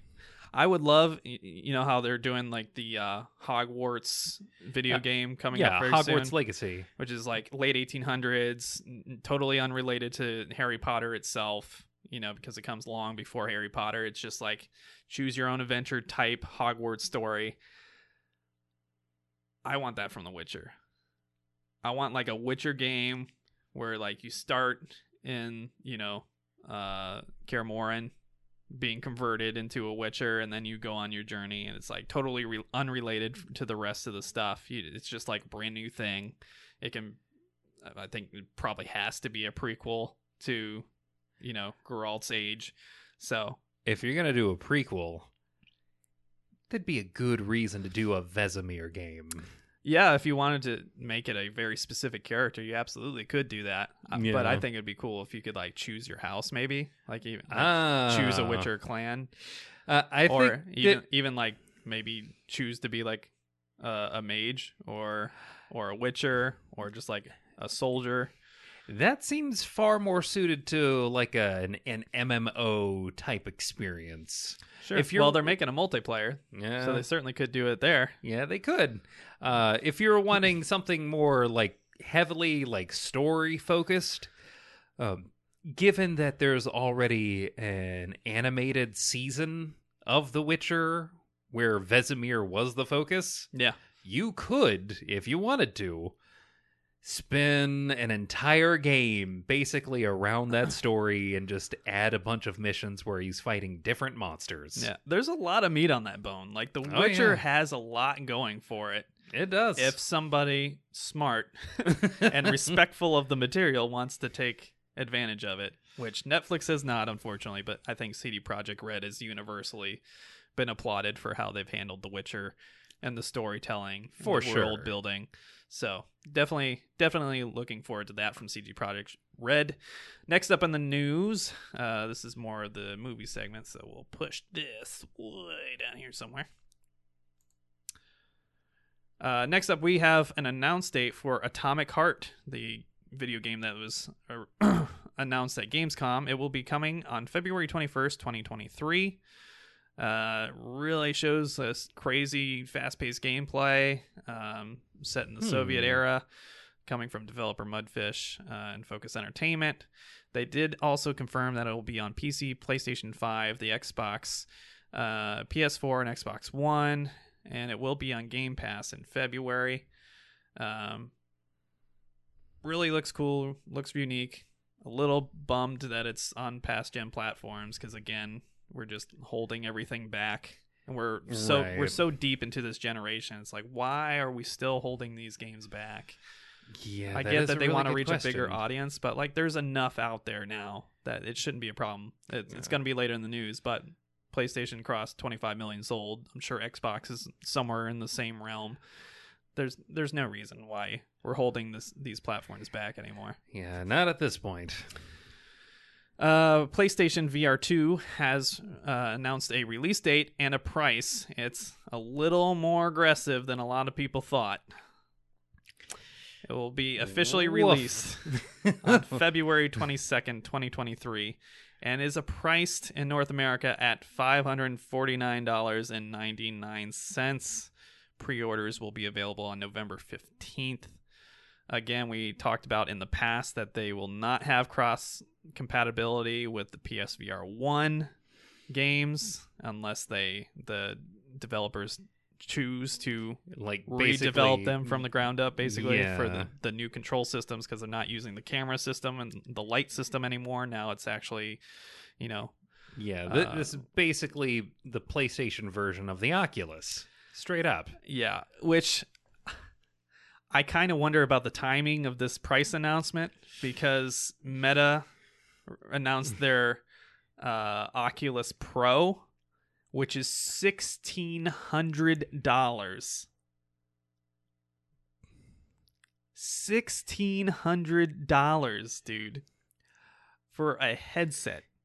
Okay, on a scale of like Virtual Boy to like Ready Player One, what are we dealing with in terms of the the Oculus Pro?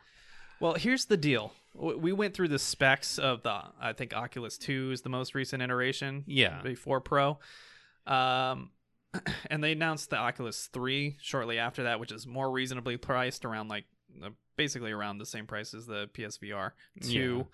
Um however, the the Oculus Pro, it, like the upgrade is so marginal because you got to th- it's like all tech. yeah. Like once you get to a certain point, anything beyond that point is going to be exponentially more expensive for less and less return.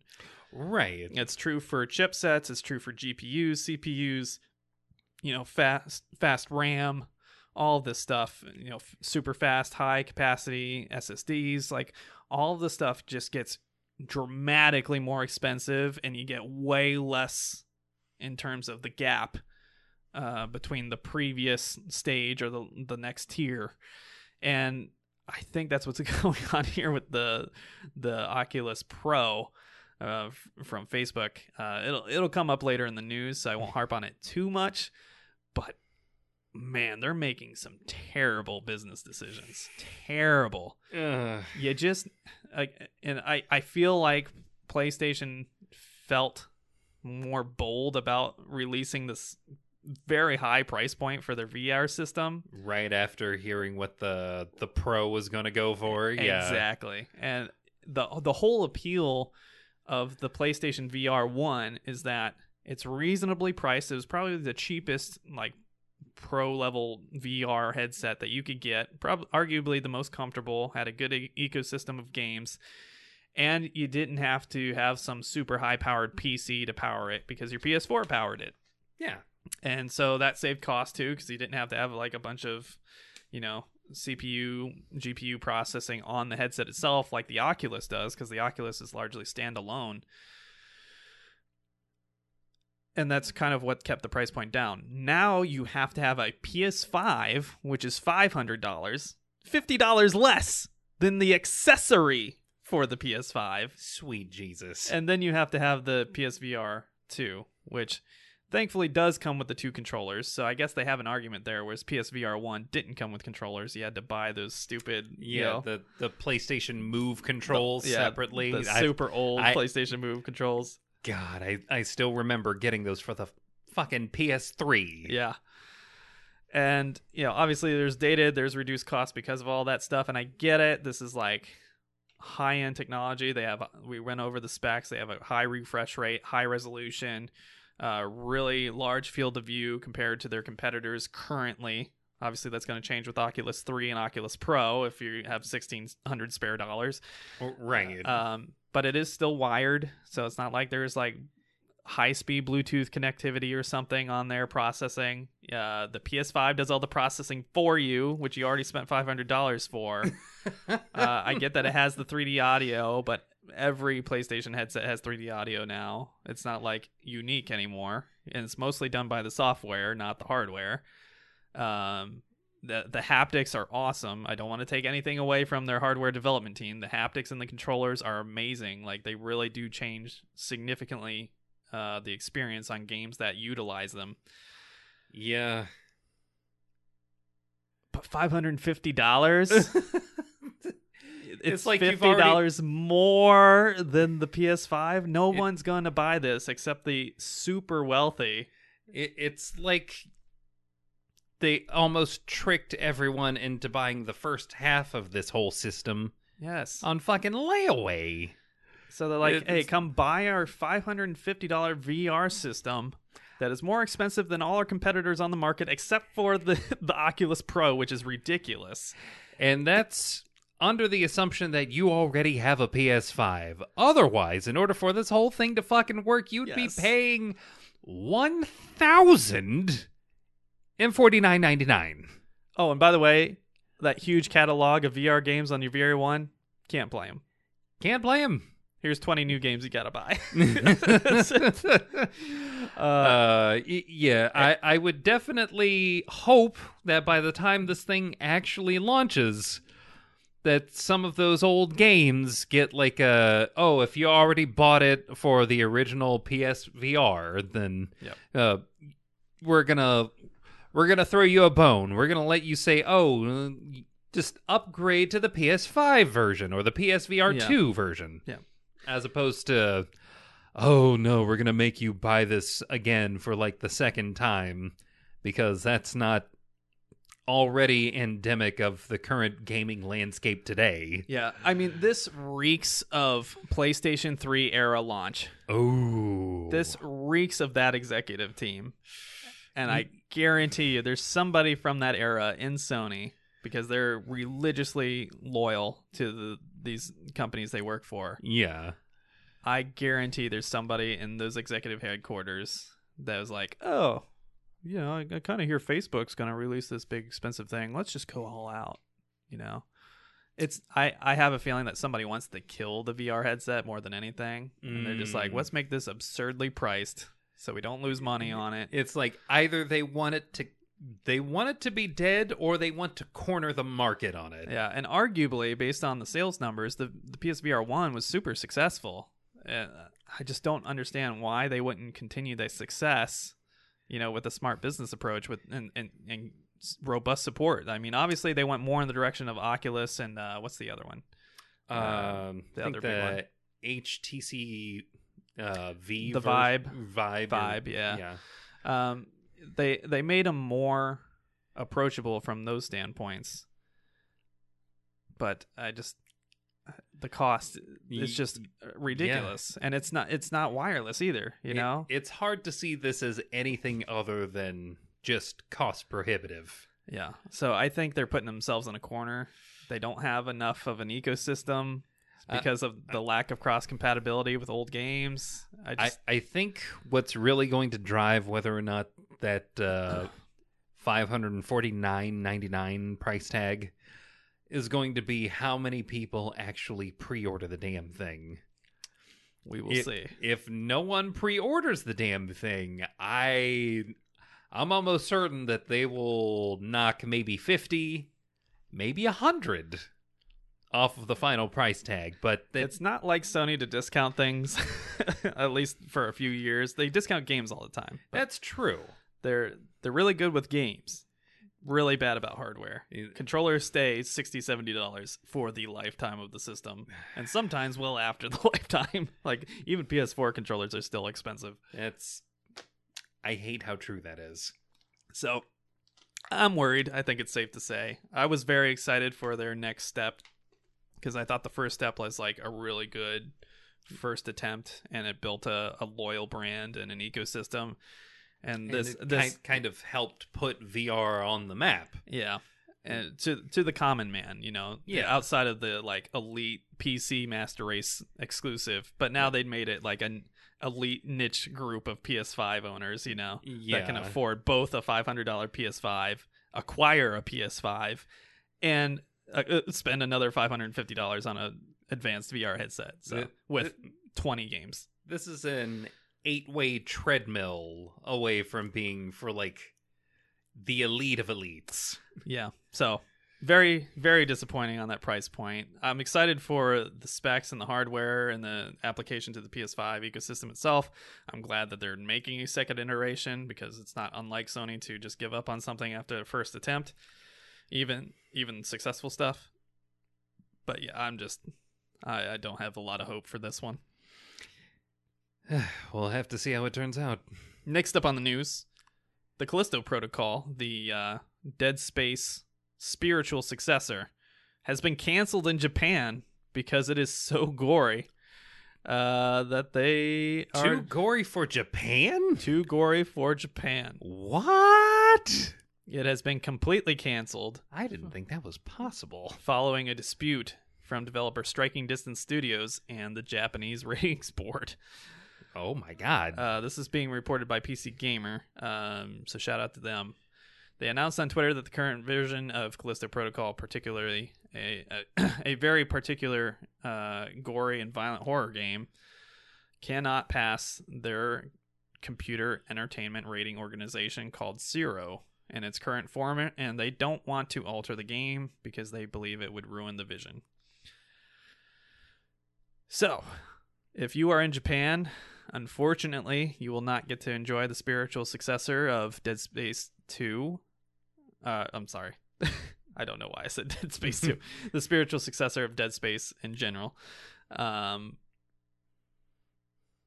really weird that this is the line they draw in the sand for Dead Space. I mean, it's gory, it's crazy, but I mean, is it really any more gory and crazy than God of War has been, or the past Dead Space games have been, or Elden Ring? Like, Okay, to all of Japan, I'm going to kind of steal something from a very recent Weird Al tweet. And I'm going to say there's VPN, uh, which would stand for, in this case, very probably no way that you're going to get this game in uh, any of the Japanese prefectures. Um, and I'm sure that everyone who was looking forward to that game has a torrent of questions that you're probably wanting to ask the developers of this game. But uh, hmm, for the foreseeable future, I don't know how you're going to get it, but there I'm sure where there's a will, there's a way. Sometimes you have to take what you can and give nothing back. yeah, it's it's a bummer. I feel bad for the Japanese audience. It's like I get it if you want to put like an adult rating on it or make it harder to purchase for kids and stuff. Don't just ban it outright. Like, you, you what are you doing? Just come up with the rating for the game that is accurate and say Allow them eh, to make an educated decision. hey, if we want to actually implement an adults only rating, Yeah. Then fucking implement an adults only rating. Why aren't they doing this to like their horror movies? Like I've seen Japanese horror movies. They're fucking disgusting. like, why why is this where you're drawing the line? It's, it's something about this just doesn't seem right. yeah, it's it's very curious Yeah. to say the least. A video game is going to be the point where we draw the line. Uh, yeah. A very fake looking video game. Like come on, guys. Yeah, the for those of you who really want it, uh, I'm not gonna suggest anyone sail the seven seas, but yeah, I mean you can get like region unlocked systems. Maybe do that. uh, yeah. Yeah. Or, and here's a trick that I learned for downloading Japanese games. Uh, when you first get a system, one of the first things that you do is you put your account on that. Just make an American account. Nailed it. Nailed it in one. They have language settings. Just change them. They do have language settings as long as you put in honestly just a an American zip code. That that just puts you in the American like download market for like anything PlayStation. Yeah, do it. But yeah, that sucks. That really sucks. Yeah, that's- like you have to go through all this extra effort. Imagine if you're just like a die-hard Dead Space fan. You love the series. You've been waiting for a return to the series in some way, shape, or form all this time, and this is what they do to you. Yeah. the, fucking you know moral regulations board in Japan says fuck you. You can't play it. Hey, I was that American weeb who was playing Phantasy Star Online 2, a, Jap a Japan only game for like the longest time up until maybe last year. Yeah, but that they- wasn't because America banned it. It wasn't because It was America banned it. because it was expensive to import and they just didn't want to do it. It it was expensive to import, and also the company hadn't had the money to basically spring for English voice acting. Yeah. It- that that was a lot of it. Yep. So disappointing. Hopefully that gets resolved in a positive way in the near future, but I, it seems doubtful. Yeah. Next up, PlayStation's London studio is working on a co op action game set in a fantasy UK environment.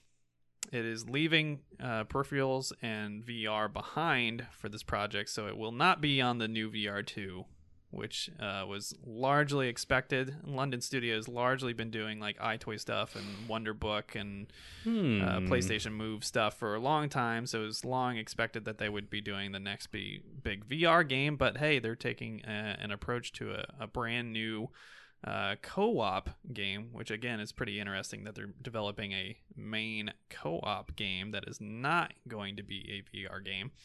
Um, so definitely cool. Uh, I like it when these studios get a chance to make something unique because that's usually how you end up with great games like Ghost of Tsushima or Horizon or Killzone, etc.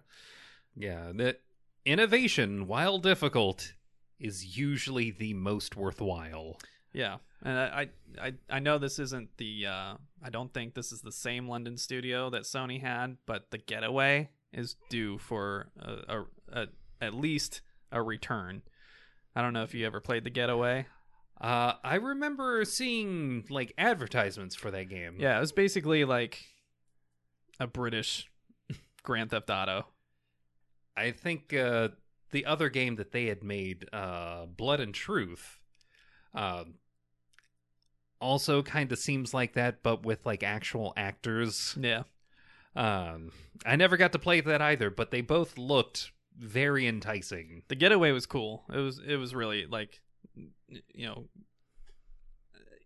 it was rough around the edges even at the time because like GTA already existed Yeah. and had much better controls, which is laughable now. but um and was much more of a true open world whereas the getaway was a little bit more of a like it feels like an open world it looks like an open world but if you really try to push the boundaries it's not uh in a given story section yeah. but it was really cool really solid really fun it's Hmm. cool just to see like a gangster game that's not yakuza or american mob based you know It's not just the Japanese and Italians all the time, guys. Yeah. So it's it's just refreshing and I like seeing stuff come out of the UK that's unique, you know. I think the last big UK release we got was Drive Club and that went horrendously. So- Uh, yeah, no. Yeah. Let let's not revisit that one. Moving on. Next up on the news, Marvel and EA sign a three-game deal, uh, starting with the uh, previously discussed Iron Man video game, which will be a major title coming from EA. Um, the first game, Iron Man, will be coming from EA Motive, uh, the sub studio f- within the greater uh, organization known as EA Games, of course. Uh, it's interesting that there's all of these Marvel deals going on because we had the the Square Enix Marvel deals, uh, which obviously didn't go quite as planned with the, the Square Enix Marvel deal. well, We- yeah, we- we know how- we, we know how that ended up. and then we have obviously the PlayStation exclusive, uh, Spider Man and Wolverine. Spider Man, we have uh, a game, two games.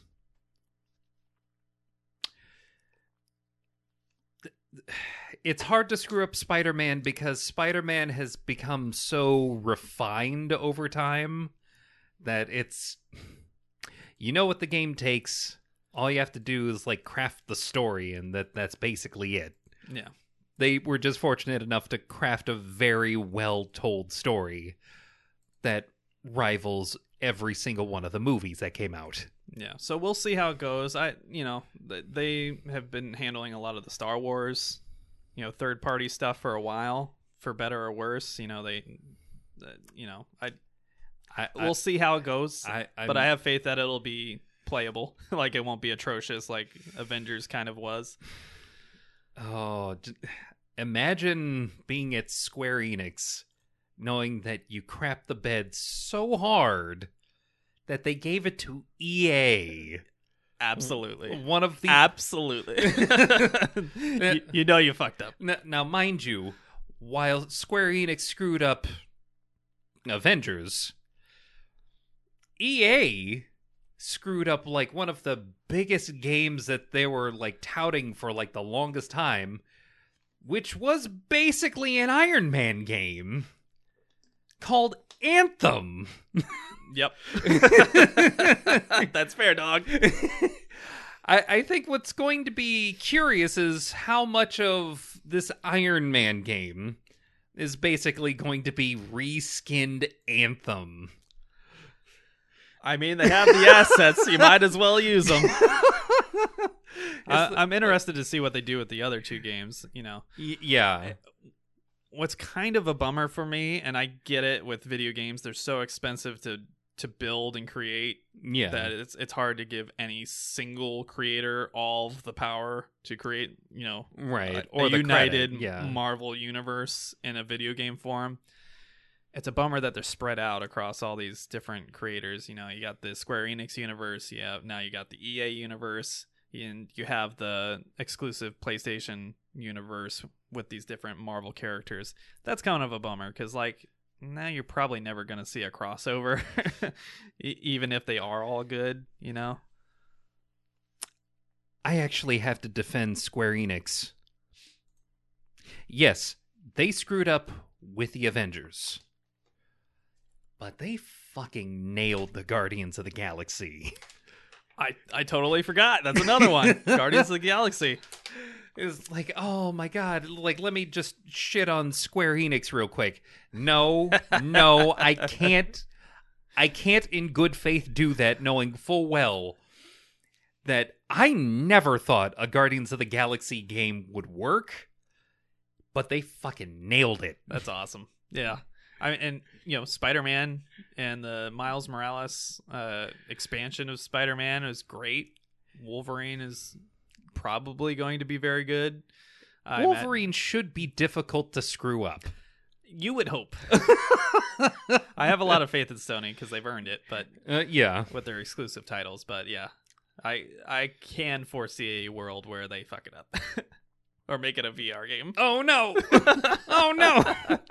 I mean, Look at my claws. It's like, hey, just pull on the trigger. Claws come out. Yeah. Squeeze it. Just, just on the- imagine seeing like dads across the country being filmed in their living room going like this. Like, ugh, ugh. oh no. oh no. That was like a you need like a salad chopping mini game in the middle of it, just like cutting heads of lettuce with your claws. Just a lot of this.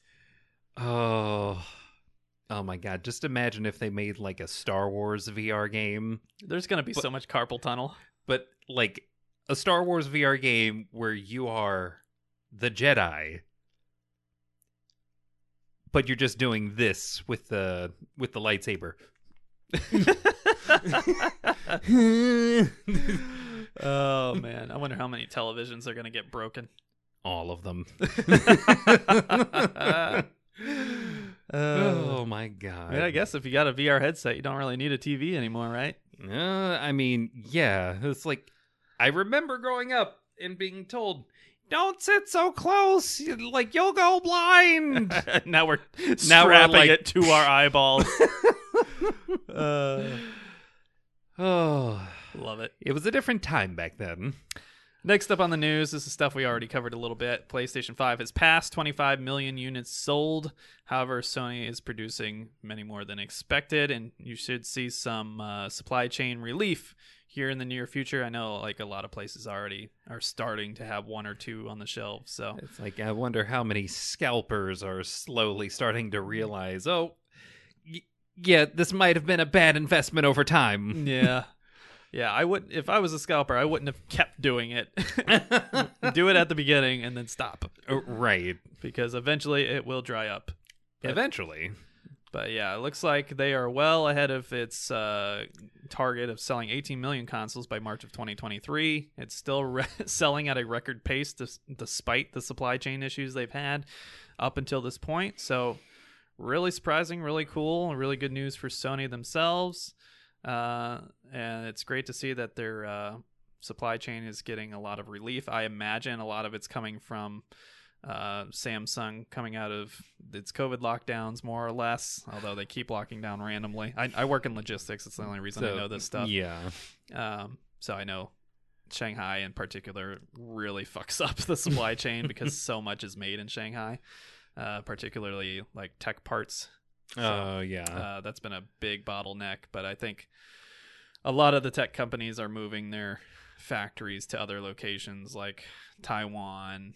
Uh, I know there's one in Vietnam that opened. The United States here in Ohio, we're getting an Intel factory right right next to Columbus here, uh, Yeah. northeast of Columbus. So they're starting to not be so reliant on one specific city and one specific country, uh, which should relieve a lot of that ply- supply train supply chain strain.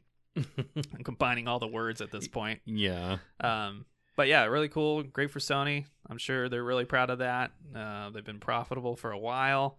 Uh, they have God of War Ragnarok coming out, which is getting reviewed very well. I'm seeing a lot of 10s and 9.5s and crazy numbers that, uh, you know, it's hard to live up to a masterpiece with the first one.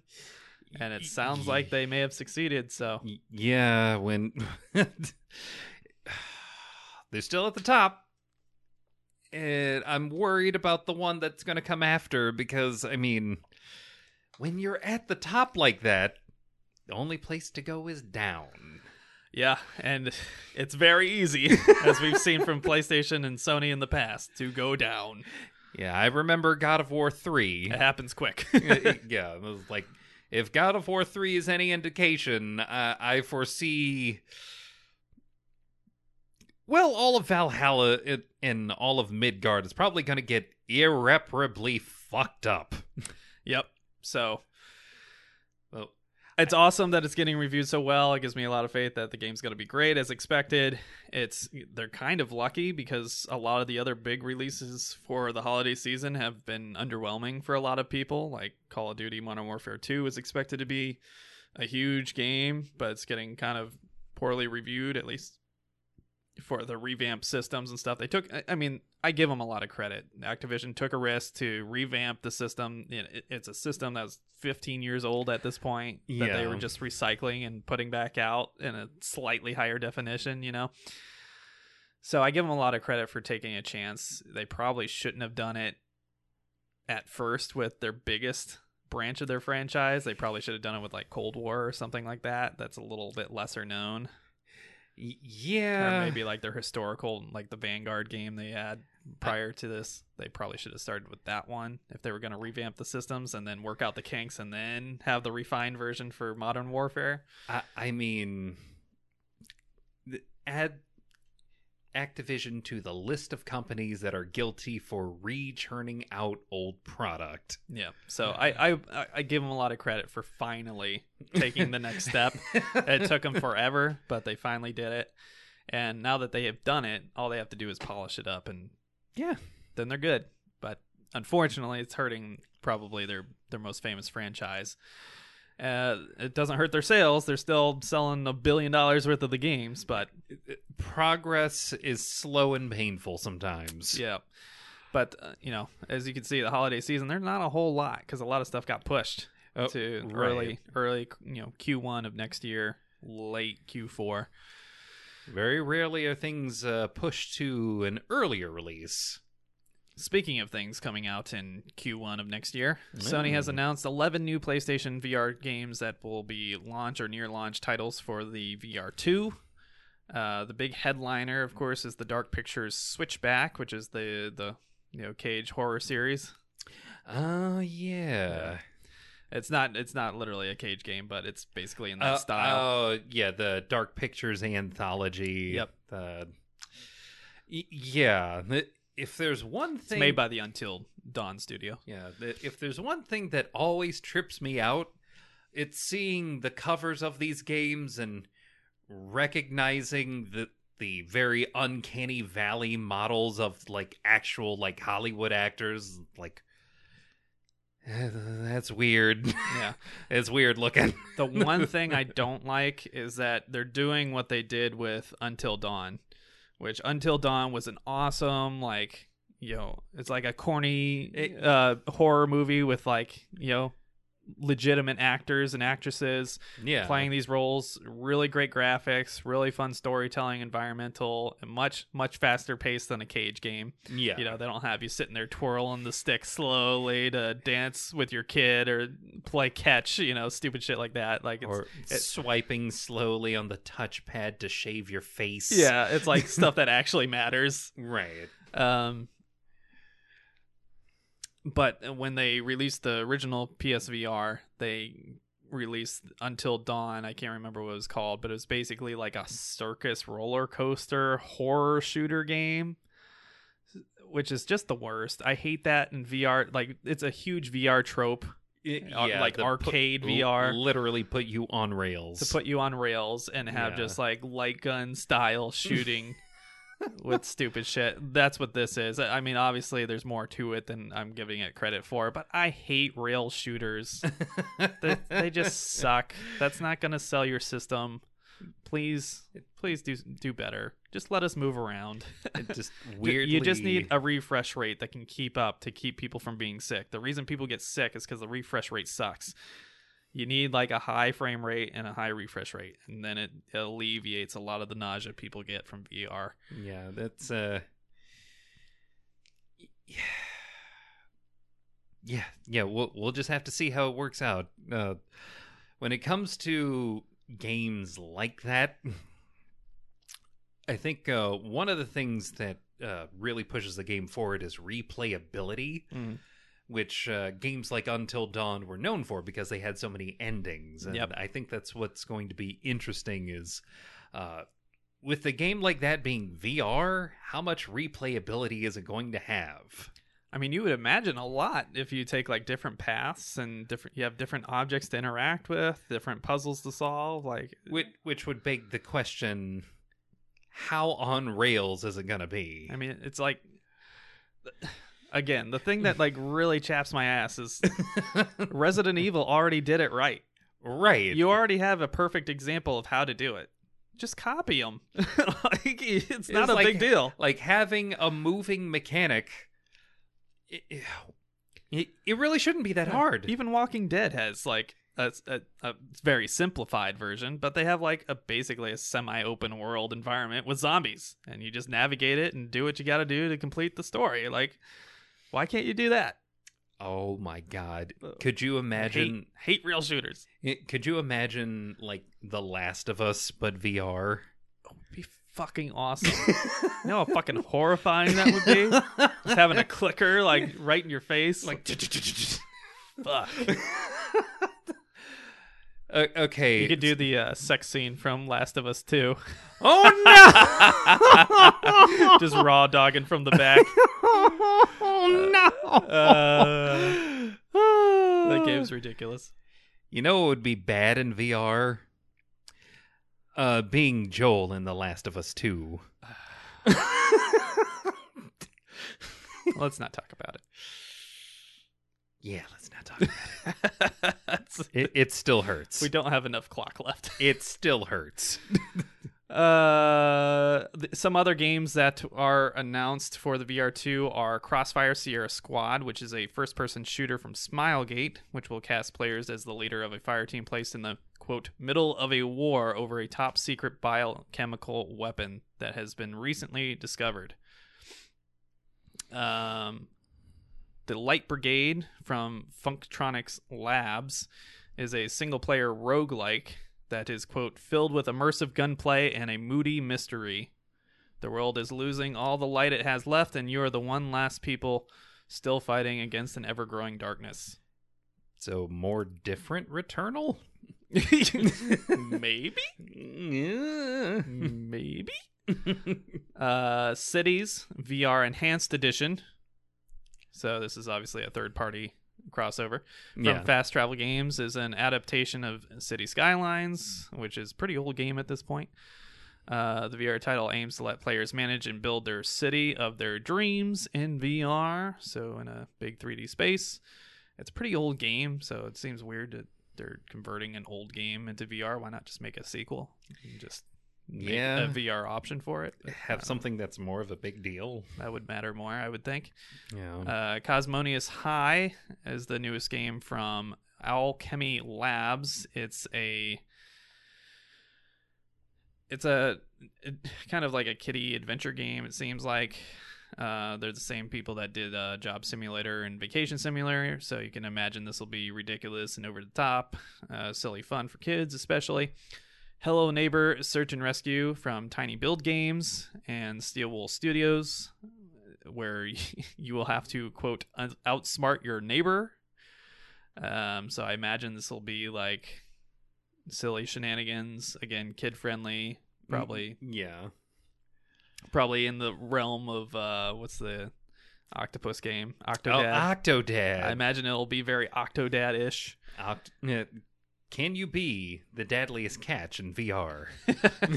Boo. Boo. Oh, come on. Let me have this. Okay. and then your favorite J- Jurassic World Aftermath collection uh, from Coatsink will combine Jurassic World and Jurassic World Fallen Kingdom that feature a voice cast including Laura Bailey and, of course, Jeff Goldblum. Laura Bailey. if if you want the the real voice of, you know, Kid Trunks in your head while going through this game, Lovely. I mean that and um uh if if you uh if you just uh, put your hands out like this, the the the raptors will stop. Dude, that's that's so going to be part of the game. I'm so certain that that will be a gameplay aspect, and I'm annoyed by it. Yeah, that, like they're definitely gonna have a Chris Pratt mechanic. You know how many like Twitch streams there's gonna be of people going like this on their stream? It'll- because we're just gonna skip over the whole. It took this one character l- training a, a raptor literally from birth to respond to your hand without biting it the fuck off. yeah, It's like we we could just do this now. yeah, it works. Oh my, no, no! One thing it's that is not supposed to work. One thing that is kind of cool about it though is they have a dino viewer mode, um, which is basically like a dinosaur museum where you can like go up to and like interact with it and look at like a, a big 3D model of a dinosaur, which will be awesome. It's like an ed- it'll be a good educational tool. It'll be fun for kids who like dinosaurs. I just had the perfect idea for Capcom. So we did two Resident Evils. It took us a while to get to Resident Evil 8 with VR, but we're we're, we're getting there. Dino Crisis. You're never gonna get it. Come on! Never gonna get it. Never gonna get it. How Never gonna get it. Never gonna get it. how dare you? Just give me what I want. Yeah. Uh, another game, Pistol Whip VR, uh, is quote the award-winning physical action rhythm game where thrilling gunplay and dynamic tracks collide, creating a dreamscape world for players to blast, duck, and dodge their way through to become the ultimate action hero. Uh, Grr, hooray! Because we're we can't exactly call it beat gun as opposed to beat saber. Hey, they have very realistic 3D models. Okay, Uh, it's totally different. I'm sure they do. Zenith The Last City will be a launch title for the VR2 and will welcome players to the MMO that features a full story and immersive combat with weapons and spells and much more. You better get ready, player one. So that's the VR I want. That's the VR I expect at this point. right. So hopefully it's I'm praying against all odds that this is a great game and that it totally works. And as an MMO, that's even cooler. to interact with other people in VR in a like a, a semi-realistic fantasy adventure game. Like that's great. yeah, I, I mean, shit, we already have VR chat where you can just put in a model wi- of whatever you want. Don't compare VR chat to this, please. If you think people aren't going need- to compare that to VR you, chat, Ugandan knuckles everywhere, just hordes of them. I, I'm sorry. Are we or are we not talking about a VR MMO? Just You half know it- naked anime girls, Uh, just looking like this, floating through the environment. you know what's going to happen. you know what's going to happen. oh no! Some, someone's going to get into the code. They're going to find a way to upload their own like modified skins.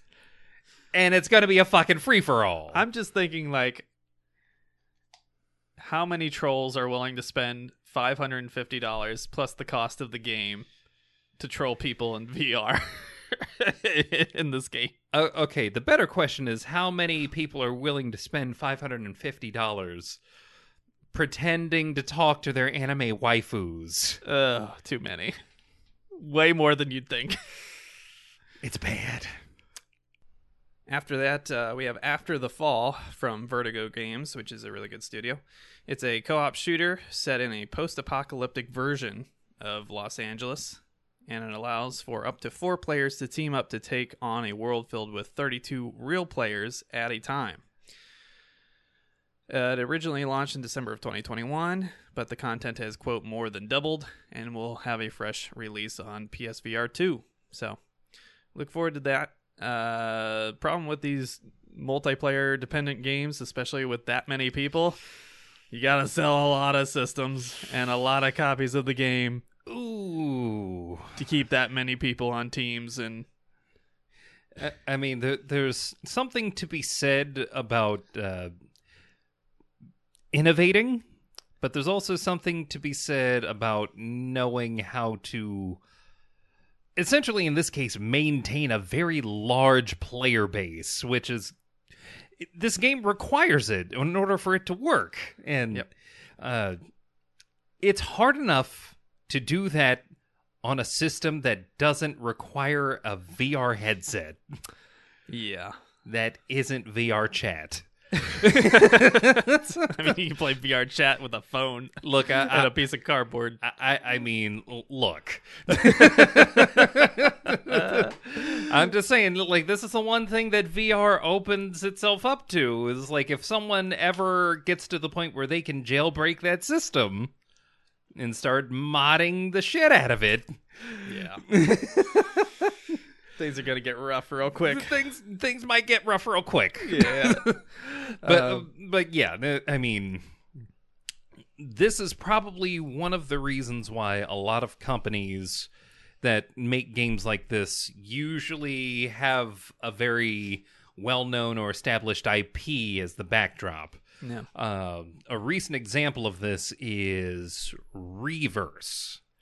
Um, what's basically uh, what's that game? Uh, Dead by Daylight Mhm. where it's like 1v4 where one person's playing as the slasher monster Mhm. and everyone else is trying to escape. Yeah. Um but even then, Re:Verse has been getting like while it plays like Dead by Daylight because this is a Resident Evil only game. It's been getting negative reviews because there's already a game that exists that's basically doing the same thing but better Yeah. and not limited to that one IP.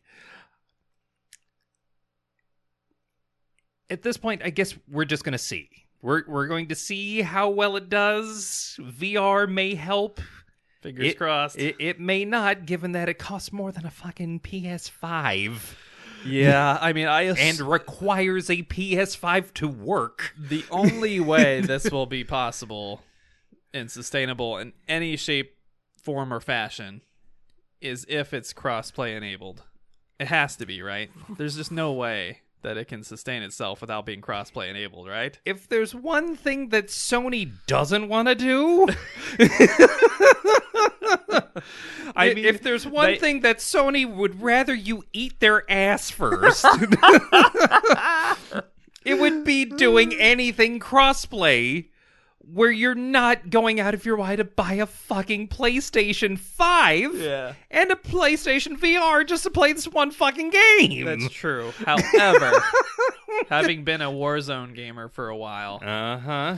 they did enable crossplay Finally. for a lot of their multiplayer stuff. I mean, you have to be Activision or Blizzard or EA to like swing a, a big enough dick around to say, "Hey, Yeah. I know you don't want us to do cr- uh, crossplay, but we're doing it." Yeah. I, I, I mean, if they're not, they're doomed. They're, they're they're doomed. Like, there's no way a game that large can be sustained when Well- you need 32 players for the enemies, I plus mean, at least one more person. that that all depends on how cogent the uh, coding infrastructure is for that game. Maybe. As well as any other VR system, since mean, it's a VR only game. They have like bots, I guess. You can kind of get away with it, but I, bots are never good. Mm, You can always tell when they're bots. Yeah. So that'll kill a game just as quick. That will. Uh, Again, we're still basically in like VR's infancy right now. Yeah. It's like where VR is right now is basically where the Nintendo Entertainment System or the NES, if you nasty, um, that's basically where we're at. Yeah. That we're at the beginning, and just like with the Nintendo, it's gonna it's going to live or die on its games. Hopefully, this doesn't go the way of the Vita. We will see. you know, I just so many decisions being made by Sony right now that it, I'll, I'll give them this: they're they're swinging for the fences and they're swinging hard. I guess. uh, and then the last game on the announced list is called Tentacular, which uh, brings a lot of uh, Uh, did we just go right back boy- to Octodad? lewd boy hentai. No, no, visions to mind. no, uh, hit the booksvids at gmail.com. no! Please address to Emery. Don't you do it?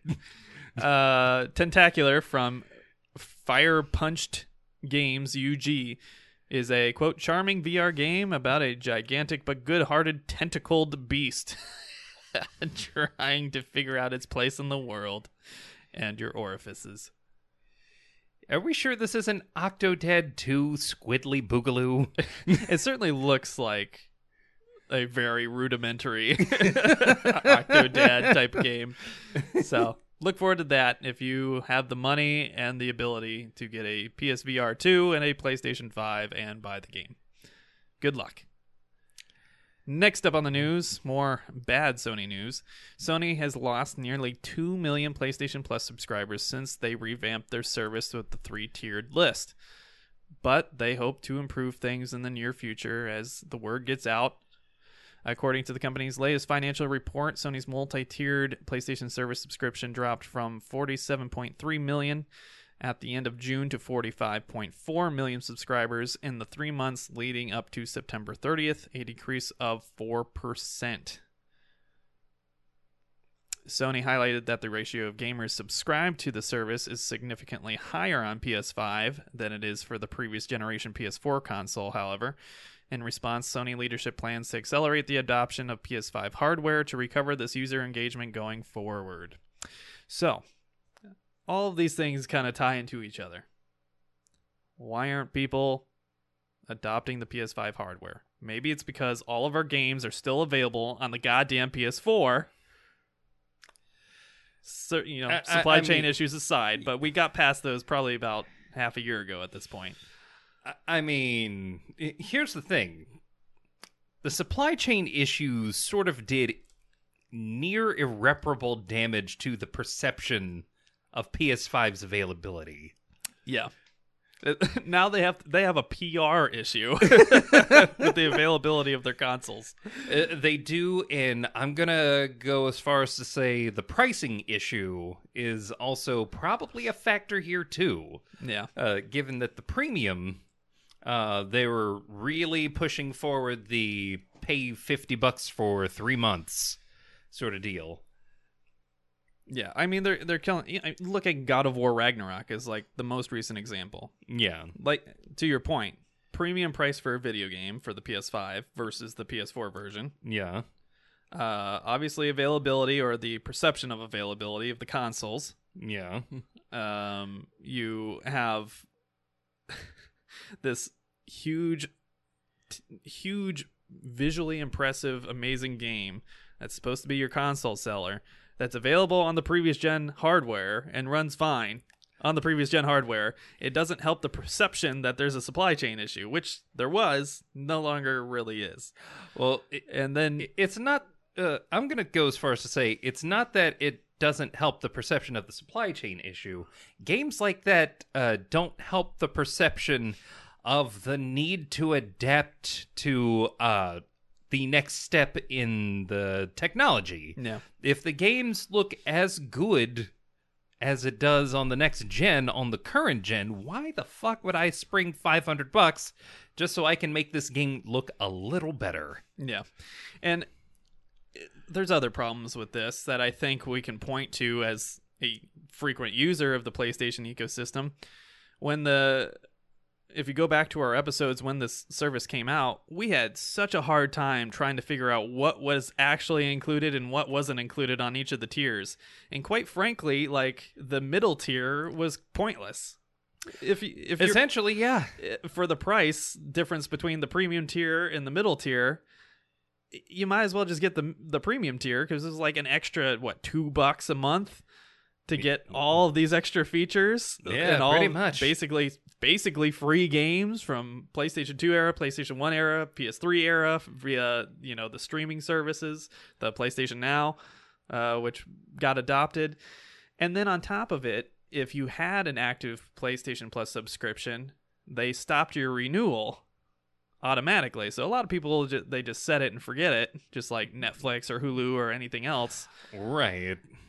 When they did that, when they revamped the service, they had to make it so that you had to opt into a specific tier when you revamped. You couldn't just keep your automatic recycle. So that probably accounted for a lot of the drop too. They probably lost a ton of people that didn't even weren't even paying attention to the fact that they were subscribed because they hadn't picked up their PlayStation controller in a little while.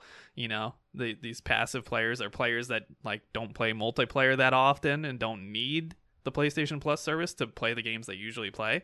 Like if you play an Elden Ring, like you don't really need a PlayStation Plus subscription if that's the type of gamer you are. Yeah. So I imagine that accounts for a, a big chunk of it as well. Uh, so you got confusing launch of these bracketed tiers. You have uh, with a poorly valued mid tier. You have the removal of the new subscription. You have the optics of supply chain issues still constraining the console systems. You have the issue with all of these games still being released on the previous gen systems. And then on top of all of that, you have like negated the the effectiveness of your gift card system or your your carded subscription system Yeah. because what a lot of people did including me would wait for PlayStation Plus cards to go on sale on Amazon or whatever usually around like Black Friday or whatever buy like two or three years worth and then just log it all in your account at a discount buy it all at once and then you got like two or three years of PlayStation Plus to look forward to and you don't have to think about it again yeah. and now, I mean, uh, ba- that- basically all those cards were made invalid. invalid and Yeah. unusable and that that was what a lot of people were doing now you can't you can't get like a discount like that anymore it's just like hey this is the price you pick your tier you get it that's it Yeah, uh, I am going to go so far as to say I have what I would think would be pretty good marketing in terms of how to get people back into it. You start by basically advertising the history of PlayStation. All of the games. There are games from the original PlayStation that you can play Yeah. on PlayStation Plus right now yeah um, and I've got a couple of them. Um, you advertise the history of PlayStation from one all the way up through four, and showing off like some like stuff with five, and you with showing off the stuff of five, you say like, "Oh, this is the future of gaming," and then to really make everybody hot for it. You show what the price is and then you visibly slash it to where it's like 10 to 15 dollars less. Yeah. Or at least have like frequent sales like maybe once a quarter. Absolutely. Yeah. Um yeah that I, that's the only way i can foresee them resolving it honestly i think they should get rid of the middle tier entirely just make it simple like hey you yeah. got basic playstation plus for your basic multiplayer and a handful of free games every month or you can get the premium tier and get a ton of value, a ton of games, cloud saves, blah blah blah, all this extra stuff that you don't get, including the classic catalogs like PS1, PS2 games. And then, like you said, have the price reduction. Because I guarantee you, if you reduce the price to like that mid tier price, and then you condense it so it's more clear to the audience and to the the people you're trying to recruit what it is and what they're actually getting and they don't have to like make this weird decision between a mid tier and a low tier and a high tier it'll make it much more simple for the audience. So i think I think they just need to simplify it roll it out like you said do some kind of promotional discount call back on nostalgia of the the playstation heritage and then go from there and i, I think they could very quickly turn it around but uh we will see Yeah. and honestly, if you have a PS5 and you don't have the premium tier of PS Plus, you're missing out on a ton of awesome stuff. Like I I Yeah, I absolutely. Haven't, I haven't paid for a game like a new game in so long because I'm just playing all my free games on premium. Great, it's not free free, but like the the amount you're paying for a year of the service that you have to have for multiplayer most of the time anyway. And then you get the free games permanently on top of that with the three games or four games a month. Like, it's such an incredible value. It, it, I can't yeah, I can't hype it, it- enough. It is. Ignore the middle tiers. Yeah. it's pointless. Yeah. Premium. Premium. If you've got the money, premium's where it's at. Full stop. Yeah, absolutely. And and quite frankly, it's not that expensive. like Netflix is going to be more expensive pretty soon here. Yeah. Considering what you're getting, it's kind of a steal. It really is. It really is. You think about these games that are 30, 40, 50, 60, 70 bucks. Yeah. And you can play them for free right now if you have that service. A- It's, and it's uh, outrageous. How along good- with the the free trials where you can actually like test Yeah. out a game before you you know spend the money on yeah, so you don't get burnt. You don't get Cyberpunk 2077. it. Ooh, yeah, we all got cyberpunked. Yeah, imagine if you had a trial for that before you bought it. Ooh, When it first came out, yeah, that Would have saved a lot of people a lot of heartache. it would have. Would have probably saved CD Projekt Red a lot of refunds and the logistic problems of providing all these refunds. Uh, them keeping the game on PS5 only would have saved them a lot of refunds. Yeah, no doubt about it. Uh, next up on the video game news, Microsoft has announced that it, it actually loses between $100 and $200 on every Xbox sold, and it relies on add-ons and video games to make its money. Uh, Xbox. This was confirmed by Xbox boss Phil Spencer uh, while speaking with uh, interviewers from CNBC and from Eurogamer. This is ridiculous. How? How are they losing so much money on this system? Es- especially the one. Like, this comes back to the conversation that we had with Nick a few episodes ago, where we're talking about the cost of simplification, the fact that they have two different systems, Yeah, like the actual next gen system and this weird in between system. That I- probably cost them so much in losses because the components alone, because they're not ordering the same components in volume, instead they're cutting it in half and having to do half of this and half of that. That alone is probably making their costs go through the roof. So that that's just an example of just incompetence at at the top level. right. Shouldn't have done it at all. I, I think the the thing that's really dumb about this is that when you break down the pricing, uh, assuming that uh, there's four ninety nine for the Series X and two ninety nine for the Series S, if you're losing a hundred to two hundred dollars per console it's like you're basically giving away some like at least a hundred dollars worth or no you're giving away 200 when you're making a hundred like you're basically paying people to take this off of you So let's let's do a little math experiment here. So let's assume that Xbox is somewhat close to where PlayStation 5 is in terms of sales. As we reported, over 25 million. We'll we'll say 25 million Xboxes are sold in the near future. Let's multiply that by let's be conservative and say $100. okay So $100 worth of losses for every single console sold of that $25 million or $25 million I keep saying dollar million units. Uh, let's see what that comes to. Oh, that okay that's two two point five billion dollars in losses. Uh, yeah, I was gonna say like they could not be worthing, worthing. They could not be losing an entire country's worth of money. Microsoft could. Uh, okay, yeah, Microsoft could, but they have more than that in cash. I hate that. Apple has like 8 trillion. I hate that even more. Yeah. It's ridiculous. To say that every time you sell one of these things, you're losing a hundred dollars. That's conservative, by the way. They said Conservative. 100 to 200. Uh, uh, so that number is actually much higher. which would mean that every time someone buys one of these, you're getting pretty close to breaking even or selling these things at cost. That's that's no profit.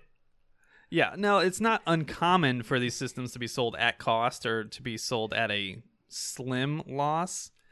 100 to 200 dollars is atrocious. That's that's just billions. Billions of dollars in losses that I guarantee they are not recouping because of Game Pass. there there's not nearly enough people spending money on Game Pass to make that amount of loss worth it. And I think the question would also then have to go to how much are they being outsold by the PlayStation 5? Yeah, it's an, they We- didn't report the number yet, but I imagine we'll find out in the near future. Yeah. The fact that they're quiet about it usually means something bad, though. That usually means mm, not as many as we'd hoped. Yeah. Uh, and to be fair, Microsoft wasn't the only, you know, hardware developer releasing like two different versions of a gaming system. I mean, the PS5 does have a disc version and a non-disc version. Yeah, but that oh, uh, Yeah, that's just one part. That, that's yeah, that's, that's that- one part. That, that's You're that's not the- you're not changing the CPU and that's the, the, beauty of the simplicity of what Sony was doing. Yeah. Is like they they knew they knew all too well that if they were going to try to sell these en masse, the only way that they were going to get uh, a discless version of this to work would be to cut some of the price off. But then, if people really want to buy the disc, which is slowly being phased out, and I'm sorry, GameStop, it's true, Mhm. Then why don't we just uh, release these things uh, at the same time and see which one outsells which?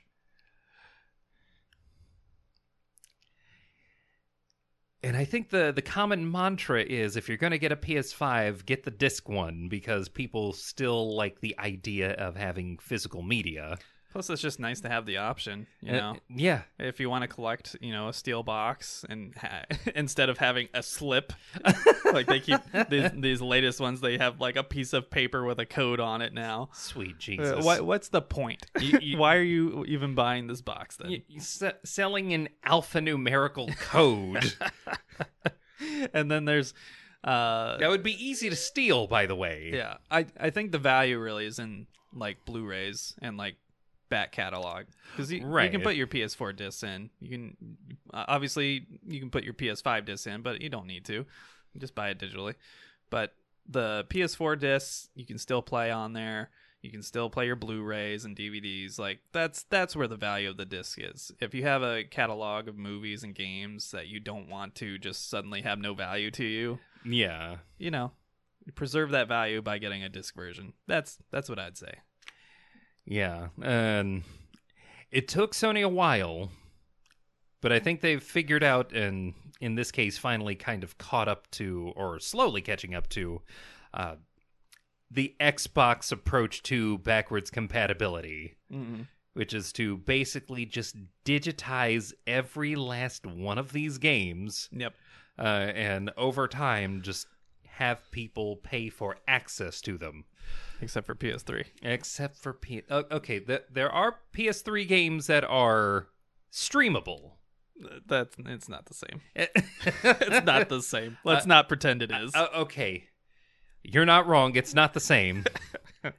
was like I know one game that I wish I just had the physical version of it, but yeah, it's not the same. Uh, slowly, but surely,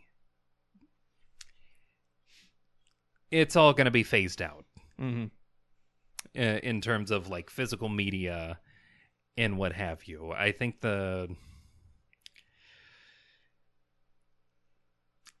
if we're being honest, the discless version of the PS5 was kind of the first shot across that bow. Yeah, and I mean even the Xbox One had Yeah. had a discless version, so it's not unprecedented. But the what what Xbox did this generation, where they had the Series S and the Series X, that was a total mistake, Uh, and it's probably driving a lot of the extra cost, whether they want to admit it or not. I think that was from top to bottom, that was a, a, just a failure in engineering principles and cost. Yeah why it, like it's one thing to remove a feature but to just have an overall inferior model released at the same time Yep. Th- that wasn't smart It's not a good look. yeah and they're paying for it While on this interview, uh, Phil Spencer also discussed that Epic didn't really know what to do with the franchise when referring to Cliff Bleszinski working on Gears of War and selling to Xbox. So apparently, that's the reason why we've gotten basically nothing from Gears of War for all of this time, despite being the only major franchise other than Halo. I mean They didn't know what the fuck to do. They're like, we're out of ideas. uh, okay let's be very clear halo's also out of ideas That's fair, dog. like all, all we're doing is selling xbox another game franchise that's also out of ideas can they turn it around or are we gonna uh, have another 343 situation Yeah, I, I, I just, I mean, like they killed off the main characters. You know, like Halo tried to make like new characters that mattered, but they didn't really. It's like this isn't Master Chief. Go away. you know, um, uh, it's just uh, I'm not surprised that this was said. But I'm surprised that they said it out loud. like I get it in private meetings to the press. Why are you talking to the press and telling them that you're completely clueless with what to do with your keystone franchises? that is bold And by the way, we're losing two and a half billion dollars minimum on these console sales. I- i'm just hearing in my head kevin hart yell the words help me help me so I'm not trying to beat up on Microsoft or Xbox. They have a good system generally, and they have good games generally. But, but goddamn, like Sony has problems, but Xbox has huge problems, Uh, and they don't even bother trying to solve them because they're such a wealthy organization that they have so much cash on hand they don't Uh, mind burning it. Right. You know. That their games department is kind of an afterthought, all things considered. Yeah, it, it's nuts. Like I just I don't understand how they maintain that branch of the company, and I I wouldn't be surprised if in the next generation or two they end up just making it a platform and selling it off to Steam or something like that. You know? We'll see how well the games like Starfield and God help us, Elder Scrolls 6 eventually when we're all dead. Yeah. I mean, it, if if this Activision Blizzard purchase goes all the way through, like they're going to be the biggest game company on the planet. Just with all of their properties and all of their studios that they own, I imagine that's why they're pushing so hard in this direction, purchasing Bethesda and purchasing Activision Blizzard and you know, I I think they're on the move to becoming like the biggest third party provider of video games along with companies like EA and Ubisoft and just saying fuck it on the hardware. You know, if PlayStation wants to play this game, they can. If Nintendo wants to do their own little, you know, drooling in the corner, playing with Legos game, uh, sure. But we're not going to bother taking these two and a half billion dollar losses anymore. Yeah, I mean, we're going to see what happens. And honestly, at this point, uh, yeah, it, it's going to come down to whether or not those big games hold up because the system's pointless if the games on it aren't good. Yeah. There's And it, if what happened with Overwatch is any indication, all it takes is one big enough fuck up for people to abandon ship. Yep. It's it's a problem. it's it's a big problem. But Ugh. we we will see. I, I I mean people have been theorizing that Microsoft was going to go in this direction at some point anyway. It just seems more apparent than ever cuz they're they're not really generating exclusive as, anymore. They're they're buying up third-party developers and then Trying arguably to just trying call them exclusive. converting them to exclusives in parentheses because it's all still on PC anyway yeah. which you know obviously microsoft the pc platform so uh you know uh, i just i just don't know i just don't know what the point is you know yeah. It's- at sony i get it. They you know they don't own windows. They don't own mac. They sure as hell don't. so they have to do everything proprietary and so it makes sense for them to have a lot of high end exclusives like god of war and horizon and you know last of us etc it does not make sense for microsoft. And they have been losing money on every console generation since it was launched on the original xbox. So But they keep making consoles. they keep going They keep going. they keep going They, so they've got the money. we'll see how long they want to burn it uh, I guess. I, I, you know, I would not be surprised if the next generation they just abandon consoles in general. and just go all PC. Yeah, and just like sponsor a PC. Like, uh, here's an Xbox or a Microsoft, you know, approved Uh, PC for your Xbox All infrastructure gaming, gaming. needs. Yeah, Yeah. just make Xbox a, a store, a Mm-hmm. storefront like Steam, or integrate with Steam, which is more likely because they already put a lot of games on Steam. Oh yeah, you you integrate with Steam. You do not. Well, okay, I was gonna say you don't compete with Steam, but Epic Game Store They try. they they're trying. They're still around. GOG, that's still around. Helps on those uh, monopoly law I'm sure Steam is like all about it. Like, yeah, by all means, Epic, go do your thing, baby, do your thing. Make it look like we have a competitor. Keep trying. we all know we don't. you keep your Fortnite, I guess. Uh, all right. Well, that wraps up all of our video game news. Uh, now we'll jump into our TV and movie section of the podcast. Of course, uh, there will be some overlap, but we, with the priority of the system that we're rolling out, if it's a TV show or a movie, even if it's based on a video game or comic book or something else, we're focusing on that as a TV or video. Uh, all right. So, Sonic Prime, the exclusive release for the Netflix uh, adaptation, has been revealed and has received a release date of December 15th of this Christmas season. So, if you're a Sonic fan and you like their animated adaptations, feel free to go and watch that. Hopefully, it's good all the kiddos can enjoy. Of course, the movies were both good, so those are still available for you. I wonder if the movies will become available on the streaming service as well. That would make sense if you're trying to, you know, get as many eyes on the Ye- character and the show as possible. Yeah, I, I saw a little uh little bit of the trailer, and it definitely has an into the Sonic verse feel. Yeah, and it's it's rolling out at a good time, I think, because obviously we got the uh, new Sonic Frontiers game coming out for the hol- holi- holiday season, which okay, they tried something. It doesn't look great. Reviews are pretty mid, you know, like sevens. Uh, mid is probably being generous. It, it looks kind of boring. I'm gonna be honest. It- It looks like there's way too many stupid mini games that are completely unnecessary. They brought fishing back. they brought Big the Cat fishing back to the forefront. there is a uh, pretty well known uh, YouTube uh, video game reviewer called Skill Up. Uh, shout out Skill Up. His review, uh, it was probably the most polite but scathing review I've ever seen in my life.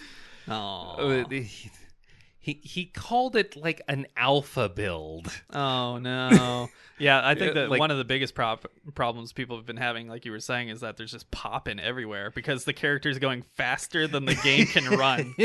the game can't keep up with the character. Oh God, uh, the, we can't get back to blast processing if the character goes past everything we blast. Yeah, it's it's just it's funny. I, I, every review I've seen, like alluding to what you were talking about, Yeah. says like there's innovative parts and then there's really dumb parts, and Yeah. like you gotta like enjoy the innovation and then just deal with the nonsense, uh, which I- sounds I- like every Sonic game at this point. I, I mean, yeah, every one of those games is to have a level of nonsense, but it, it seems like like the biggest gripe that everyone has is that it l- feels mostly empty. And for a game that was supposed to be touting a big overworld, We have Zelda to thank for this. um, Again, that game's not a 10. I've played it now. It's- not a 10. It's not it's it's very good. It's not a 10. Sonic Breath of the Breath of the Rings or something. yeah. Breath of the Chili Dogs. Yeah. I yeah, that's fair. I just yeah. It's like they, they ripped off uh Twilight Princess and uh Breath of the Wild at the same time Oh, and then just shoved Sonic into it. oh, Now Kith. Now Kith. Now go fast. not that fast, not that fast. Slow down. We can't keep up. Yeah. We can't blast process anymore. You're too fast. so we'll see. I- I'm sure I'll play it eventually. Yeah, But yeah, Sonic Generations gave them the formula. they just did. just They copy really did. Sonic Generations. Make awesome levels with 2D versions and 3D versions that are just levels. if you want like an open world place like a playground to go around and do silly things for fun or collect, you know, uh, you know, collectibles or NFTs. Oh no! no, Oh, I'm kidding. Don't do that. Oh God! I'm kidding. Don't give them ideas. but uh, just just make like fun, fast levels with great colors and music. Like this game does not have great colors. It- it's, very drab and it- dreary and gray. which is the last thing that you want for a fucking Sonic game. There's literally a Sonic game called Sonic Colors that people love. Oh no! Do not make it dreary and gray and depressing. That is not what Sonic is. Thank you. But Yeah, yeah. welcome to our TED Talk. Moving on. Moving on. Uh, and this isn't even the video game part of the podcast. Yeah, no. A new Japanese Godzilla movie is coming in 2023. This co- the company behind its creation is the original company behind uh, the character, the King of Monsters, the Godzilla that we all know and love from the old films out of Japan. So Toho. really cool to see. It was announced as part of Godzilla Day 2022, which is uh, I didn't even know that was a thing, but okay. Uh, Takashi Yamazaki will direct the new Godzilla film. He is previously uh, credited with Lupin the Third, the First, Parasyte Part One and Part Two, Dragon Quest: Your Story. This will be his first time directing a Godzilla movie in particular. So, should be cool. I'm looking forward to it. Is there really a movie called Lupin the Third, the First? Yes. Did anybody like say that out loud and think about how? This is Japan. Oh my god! This is the country that provides us 352 over one half days as a title. okay, but that's Kingdom Hearts, though. uh, don't worry, we got uh, Final Fantasy 13 2 and Final Fantasy 13 3. Lightning returns. We got Final Fantasy 14 A Realm Reborn, Uh, not to be confused with Final Fantasy 14. This is Japan. they don't make sense. They just throw numbers and fractions into everything for no apparent reason. and that's before we get to anything related to Hideo Kojima. Next up on the news big announcement for us. The Sandman has been renewed at Netflix for season two. Huzzah. You know, I was worried. They had me going for a minute. I was surprised it took so long because it seemed on paper that everything was going very well and that and were, that it was getting near universal praise. it was always on like the top 10 watch list, if not number one. right. Every time I was getting on Netflix, I'm sure if I got on right now, it might still be on the lower end of that. But yeah, like the show is great. Why why wouldn't that just be an automatic renewal? Yeah, that also don't blue ball us and have us like see just the beginning of the arc between dream and desire and it's like are you... come on man you got to give us at least one one more season Yeah, I feel like the executives at Netflix just didn't expect it to be successful and we're like, fuck it, here's some money, go film it, go away. right and, And, then, just and like then it was successful and they didn't want to acknowledge it because they wanted to spend the money elsewhere. But- oh, but I, I wanted to spend that money on something else so, now yeah, so we gotta actually make it okay thank you. We You know what? in the community thank you There's going to be another Netflix show that we're going to mention in the news later on. Cancel the next season. You don't need it.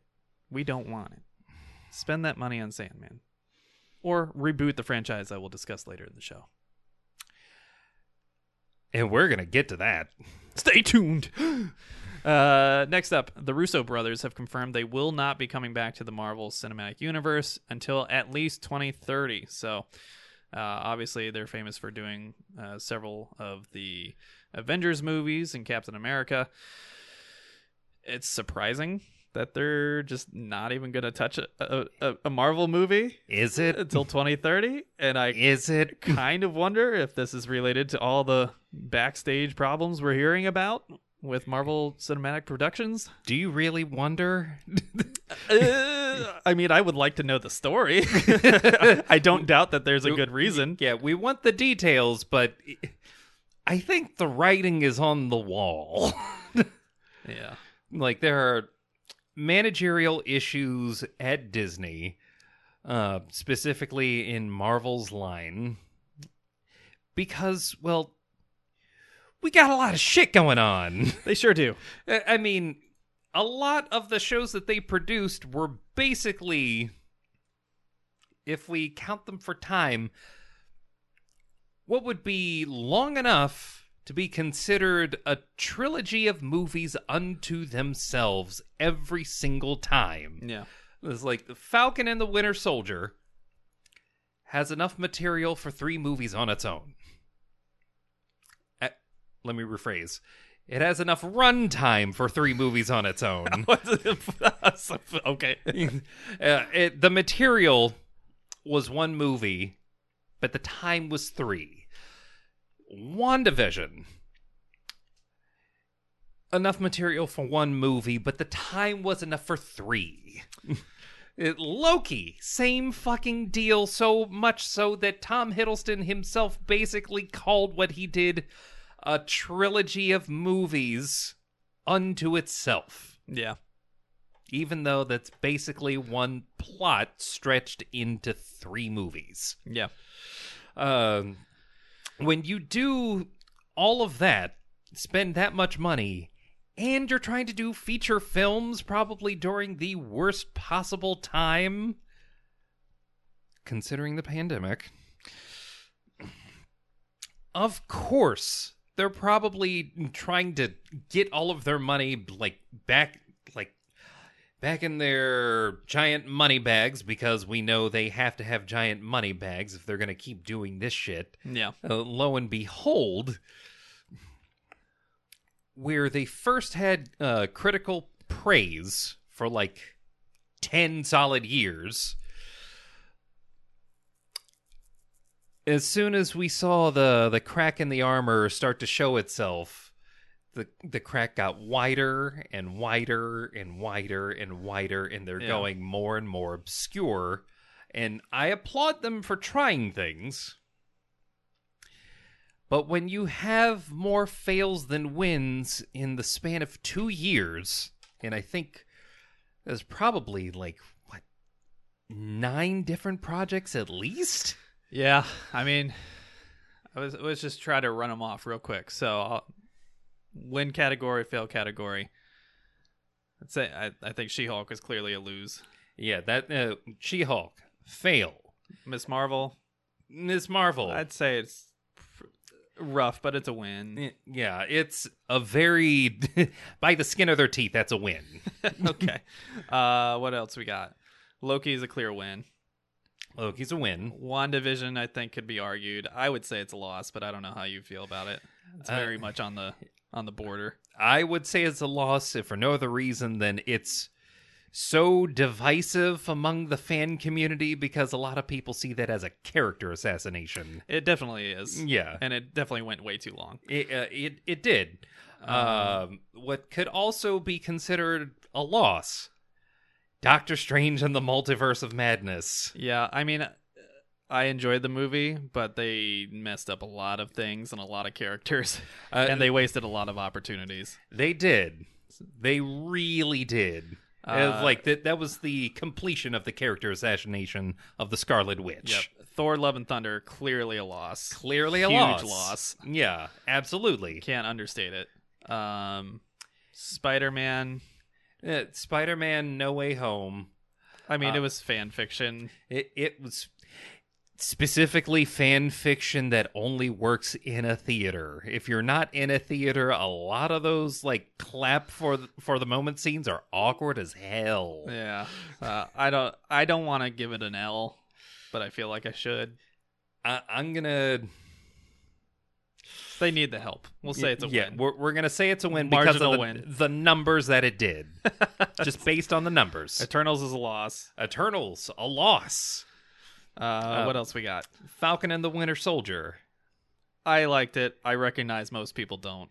I also liked it. Uh, I'm going to say that everyone treated it as a win, so that that's Okay. where we're gonna put it. Um, what are we missing here? Hawkeye. Hawkeye. It was fine. I don't know how others felt about it. Uh, I feel like it was just an excuse to get Daredevil and Kingpin on screen. uh, it was an excuse to get Kingpin. Daredevil. We had to wait for She-Hulk. Well, we saw Matt Murdock, right? No, Because he was in Spider Man, and then he was in. he was in uh, Spider-Man: No Way Home, Mm, but we don't see him again until She-Hulk. okay. Unfortunate. I don't know. What What are you calling Hawkeye? I'm gonna call it a loss, All right, so that's if for no other reason than I would it's agree with that. I, I I thought it was fine, but I would agree with that. It's a loss. Yeah, it's way more a loss than a win. Um, what are we missing? Ms. Marvel. Oh wait, we went, already went over Ms. Marvel. Yep. We're, we're counting that as a win. Yep. Uh, I'm not going to count the animated stuff, which are mostly losses. Uh, y- yeah, we're not going through what. We'll be generous. What if you were you were trying? Uh, not the Savage. oh, mm, gotta be. Um, let's see. What what other movies had come out? It, it's Wait. it's a bad sign if we can't even remember. That's a really bad sign. It, it, it. I mean, yeah, yeah. It's a bad sign. Um.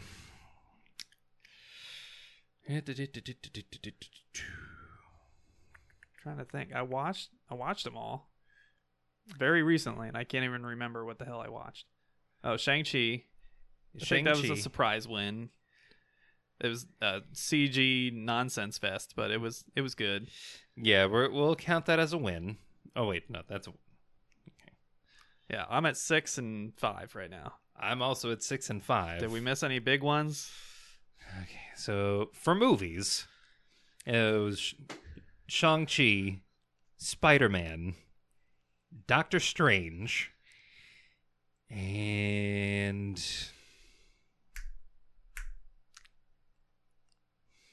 I feel like we're missing at least one, but I can't think of what it may be. right.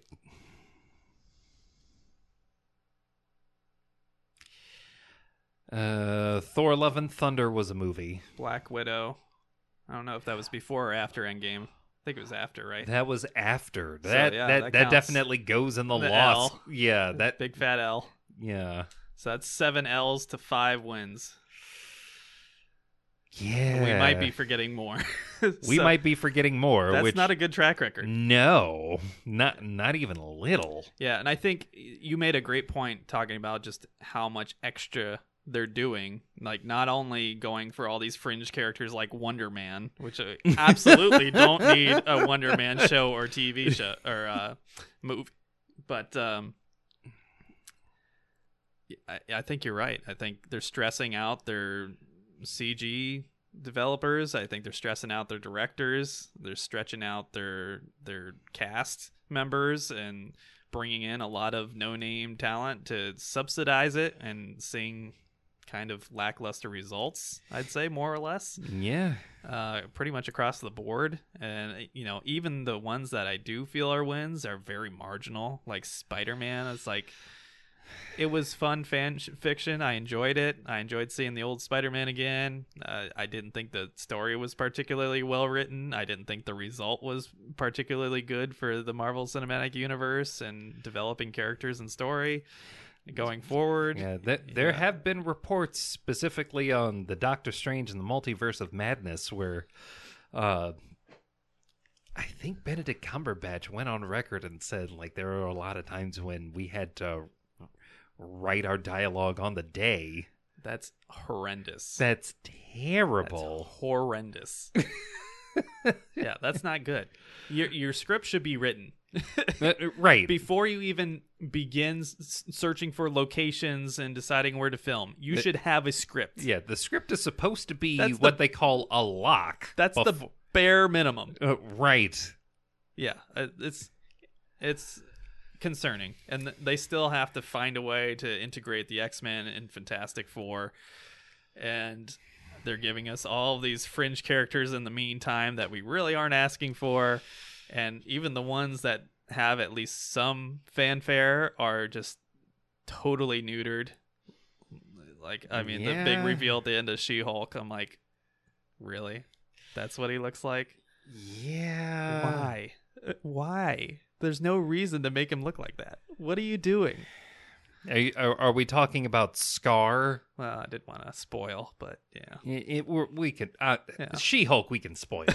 we don't want you to watch it. yeah, I just and also that picture's been floating on the internet for yeah, a while. It's basically now. a meme now. yeah, that- Yeah. When it's so bad it became a meme, you're in trouble. And he hasn't even had his first show or movie yet. Just what are you doing? It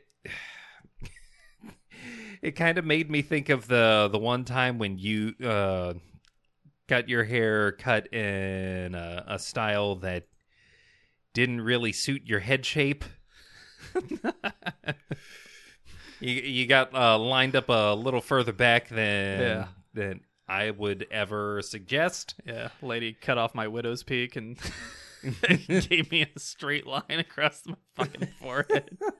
It was so bad. Uh, I- yeah, Skaar.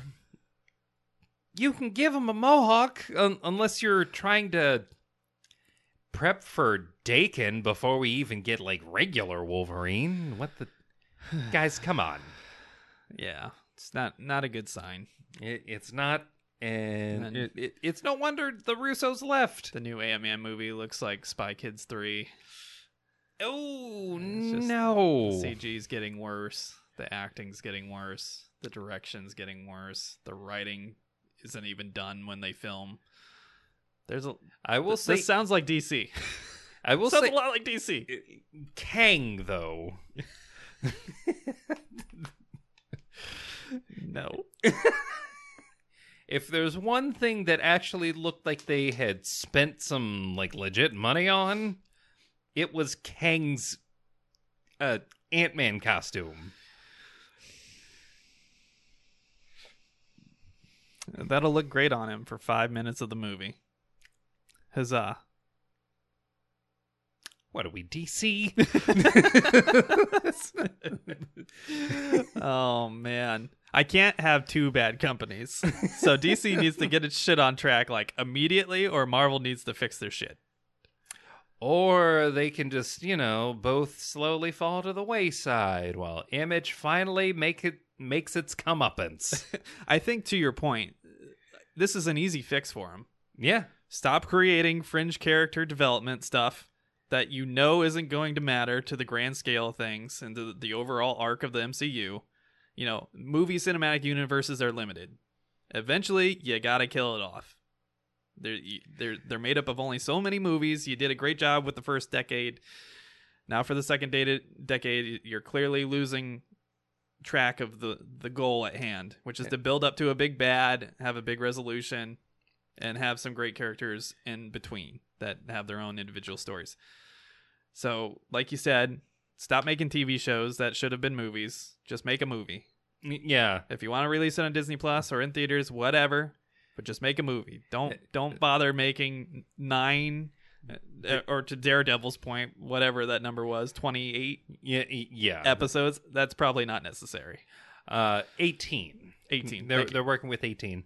Um they did actually spring to turn what was going to be Armor Wars. Yep. uh, Which into, makes a like, lot more sense now. yeah, let let's make that a movie. We we don't need all all of this material. Let let's cut the fat here and, you know, actually punch up some of these moments as opposed to throwing a ton of moments that maybe don't land as hard because there's so much. Yep, and then reallocate said resources that you just saved by trimming down the fat, as you said, getting rid of these unnecessary projects that nobody wants and nobody's asking for, and then attributing it to the CG development, the practical effects, you know, all the stuff. The biggest criticism I've heard recently out of a lot of the cast in the, these Marvel films, these recent ones, is that they're a- more often than not acting alone Against a Against- tennis ball. yeah, against Yeah. a green screen and a tennis ball outfit. Like that's not conducive to any kind of good acting. And I I get it. You're some of these people are brilliant. They're very good at it, but it's just not the same. It's like the the funeral scene at the end of Endgame where that Tony Stark's funeral and like nobody looks like they're actually mourning. They're just standing there. You know why? Because they had them all come in individually against a green screen and they didn't tell them what they were there for. And then oh, film the no. funeral scene that nobody knew was a funeral scene because they were trying to compartmentalize it and not tell anyone. And obviously because it's a fucking green screen, they don't they don't have any context for what's going on, you know? Just why? Yeah. Why? You're you're these things are going to get out whether you like it or not. Right. I'm not saying just be like flippant with it, you know, have security, make sure everybody understands, you know, don't tell anybody, but tell them what the fuck's going on so they know how to act. you know, like that shouldn't be a dead moment. That shouldn't be just like glazed over dead eyes in every actor and actress's face because they're just pretending to do something they don't understand. Like it yeah, Oh, and that's oh. that's more of a modern movie making Yeah, I- issue. I was gonna say let let's relegate that face to you know Captain Marvel. Savage. Hey, she gave us a whole movie of that face. Uh, I feel bad for her, man. A lot of people give her shit. Like she's she's fine. Like Now, mind you, she won an Academy Award. yeah, she's not a bad actress. She she's just obviously been given shit material. Oh man, Y- yeah. Gal Gadot managed. She had plenty of shit material. Did she? She still managed to act. Uh, okay, that that's a case that's kind of like the reverse, where like you have someone trying to turn something bad into something good. Actually, no, that's the same case. It's the same Mm, case. Yeah, Wonder Woman 1984. What the fuck? DC, you suck. I love you, but you suck. James Gunn, save us. All right, moving on. Uh, the Last of Us TV series has released a premiere date for HBO Max, so we will soon be able to watch the content. It will come out on January 15th, 2023, which is perfect because that's when uh, the fun of Christmas and New Year's has worn off, and now it's cold and gray and dreary, and you want to be depressed and locked in a house. Hooray! Oh no. Hooray! Like I said, I have some big concerns about this because they literally told the actress that plays Ellie, "Do not play the games because we want you to act the way you think you will act for this character in the script." And I'm like, the whole point of The Last of Us is the character interaction between Joel and Ellie. the whole point of acting okay let me let me rephrase the whole point of playing a pre-established character in a different medium is that you would be bringing that character that same character mm-hmm. who would probably still act the same way Yeah, to life in a different medium yeah. So I'm concerned, to say the least. it's like if she acts completely different from Ellie in the games, it's basically going to be a new character. yeah, why even bother? Right. Just put some new characters in the story and put them in the you know Last of Us universe. like don't even call them Joel and Ellie at that point. Yeah, exactly. Like, yeah. So I have I have concerns. We'll see. Hopefully it's good, but I have concerns that it will be trash. Yeah. Uh, DC's Stargirl is officially canceled after three seasons, to the surprise of no one. Uh, Geoff Johns says the it final. had 3 seasons. Uh, it will. Geoff Johns says the final season will bring complete creative closure to the character, and this is more or less the end of the Berlanti verse as we know it. Yeah, that's been on its last legs for a while. Yep. In other HBO news, HBO has canceled its Westworld show after four seasons. Honestly, I was surprised to hear that it was still going, much like Stargirl. Same? yeah. I really enjoyed the first season, and then I just never got back to it and never watched the other seasons. So, and I feel like it came out a long time ago. Like, I'm surprised it's only four seasons in. Yeah, it premiered in 2016. So, since Yeah. 2016, they've only managed to make four seasons. And the Yeah. fourth hasn't come out yet. Yeah, if you to anyone who wants new sci-fi to watch, uh Showtime has a, a show called The Man Who Fell to Earth, which is a remake of a David Bowie classic. Yep. We'll see. I don't know. I, I really thought it was cool that they rebooted Westworld and put a, a really cool spin on it. I don't. on I've that heard. old ass Charlton Heston movie. Yeah. I think the problem is once you reveal the big reveal, like a, a, after that point, like what's the? Yeah, There's nothing else to do. like, like once once the cat is out of the bag, you're just drawing out one philosophical question over the course of four seasons. Yeah. So again, I only watched the first seasons, but I, I imagine that the second and third season started to get long in the tooth, and I imagine that's why the fourth season's already canceled. yeah. Uh, yeah. I don't. I don't know. Well, I, I I shouldn't speak about it if I haven't watched it yet, but I imagine because they basically gave up like the whole point of the story in the first season. So I imagine the second season just finished that out, and then the third season was like, uh, let's find something else to do. Uh, y- yeah. Uh, next up, we got some Warner Brothers uh, Discovery news, of course, because they're always in the news. They have announced that they are going to focus primarily on franchises going forward and that they still have the rights to the Lord of the Rings movies. This was really surprising because, as we know, Embracer Group uh, purchased the rights for, I think, $800 million on a recent episode we talked about. Yeah. And obviously Amazon has the TV show rights, which they spent a billion dollars for. And then Warner Brothers still has the rights to create movies? That's It- really weird. it might be something where there's a like the the length of a contract uh they might have the rights for like up to a certain point in time and then it reverts over to embracer group yeah. That being said just let embracer group do something if the rings of power was any indication I, I think the, the the very best iteration of what the Lord of the Rings had to offer is already behind us. Yep.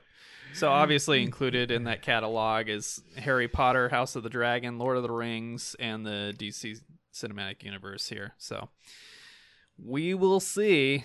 Uh, they also have uh, What the hell are they going to do with Harry Potter?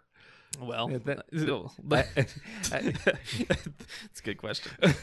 Because I, I, um, I don't know about you, but uh, it seems pretty clear to me that uh, controversial at best is what I would call the uh, marketability Yeah. of any sort of property having to do with that franchise. There's still a strong Harry Potter fandom, though. I think, even despite the issues with the J.K. Rowling and the back and forth of the the actors that played roles in her in her movies. Uh, I think the problem is like, at what point are we just gonna get exhausted? You know, just be like, we don't need more of this. Like it, the the prequel movies are terrible. They're terrible. uh, yeah. When Like it the, co- the when first one kind of had a point, and then they were like, ah, forget that. We don't care about this character. yeah, that's And they had to change the villain three times because the actors kept getting in trouble or refusing to do it. That in itself is kind of funny. It weirdly reminds me of this movie, uh, The Imaginarium of Dr. Parnassus. It was, which was unfortunately like one of the last things that Heath Ledger ever did. Yeah, he didn't finish it because he died. Yeah, and they had like three other people Johnny also Depp come in. I don't remember who It else. was like Johnny Depp, Jude Law, Yeah, that's Colin Farrell. right. they just brought them all back for Dumbledore's prequel series. it, it took me a minute. It was like, Uh, wait, hold on. That's a good point. I wonder if uh, that was a WB movie too. I wonder. that would make a lot of sense. Uh, yeah But, but, uh, uh, but yeah with harry potter uh just what i said for the lord of the rings second verse same as the first Yeah. it's like the the best years of harry potter are behind us hmm Yeah, it's it's surprising to say the least that uh, they're just literally writing everything off the books, deleting it from their streaming services forever, and just like eat, eating a shit dinner to like swallow Batgirl and all these other multi-million dollar projects. Uh, it's like yeah, rebuild dc and then also warner brothers focus on dune right now I just don't understand what they're gonna do with Lord of the Rings if Amazon's making this series that looks almost identical, except we got anemic vegans running everything. oh you talking about feminem Feminem. Feminem. oh, that's amazing. I want a Feminem t-shirt so bad. Uh, like the not, one not person, just her. Like half the cast is like super scrawny. Like these are supposed to be like demigod characters. uh, They're at a different level, and we're just like, eh. They're they're like uh, the vegan chef in the food truck down the street, you know. It would be one thing if they actually knew how to write in a way that wasn't painfully obvious. or you know stuck to the lore at all that Uh, uh, yes, there is sticking to the lore might actually help. There's a reason why lord of the rings fans devour this huge extended version of lord of the rings. There's a reason. It's because they're devout followers of tolkien. He made a very well described very deep world with its own canon thousands of years of lineage that you can trace in the Mhm. appendixes in the Silmarillion. Like there's so much character content, world building that he did the heavy lifting for you. That's Why do you before e- Why do you think you're smarter than Tolkien? that's before even considering all the stuff that his son added. Yes. It's like Christopher Tolkien has a library unto himself that he added to his father's work, and they invented multiple languages, written and spoken, with full vocabularies. and then Amazon said, "Nah, nah, we got this." I think I, I got, think- I got a good spin for this. It's almost it, it's uh, it's it's not like it hasn't been done before. Obviously, The Hobbit they had to bring in Peter Jackson to save it from the depths of hell because a they they took a like less than 200 page book and made it into three movies Yep. filled in the gaps with a bunch of shit that never happened in the first place Pulling pieces from the Silmarillion in order to pad this fucking thing out. and then drowned it in terrible CG and just like there, there's concerns all around valid concerns. So I, I, I hope whoever Embracer Group chooses to develop the next iteration of Lord of the Rings, they choose somebody responsible who respects the canon and the material and the characters and the perspective. Please, Cross your fingers. I beg you. Thank you. Uh, Maybe give that to James Gunn as well while we're at it. speaking of finances, Warner Bros. Discovery has announced that in their third quarter press release that they have lost 2.3 billion dollars and that's after all of their tax write-offs and all of their deletion of content to save money. Must be feeling like Microsoft right now. Yeah, they just like swallowing those hard to swallow pills, just Mm. One after the other. Zaslav was apparently super combative in these uh, shareholder meetings, saying that hey, we were removing a bunch of this content because it wasn't serving us, and we were paying to have it on our service, and blah blah blah. Basically saying, hey, we don't want to pay royalties to these people that made all these products for us. Uh, and so instead of doing something like you know selling the rights to somebody else or allowing other companies to use it for streaming or whatever, we're just going to kill it forever and you can't watch it anywhere ever again. Hooray. The digital future is now. You can no longer have the DVD. it's all streaming and they delete it when they want a tax write off forever. Yeah, there's very probably no way. VPN. There's very probably no way that you'll be able to find any of this content. Yeah. Although there might be a veritable torrent of solutions to this problem if you think about it. I like your thought process. Delightful. All right. Uh, next up on the news, this is the one I've been alluding to all day. The Witcher has renewed for season four with a twist. Liam Hemsworth will be replacing Henry Cavill as Geralt in the series. Where is the third season?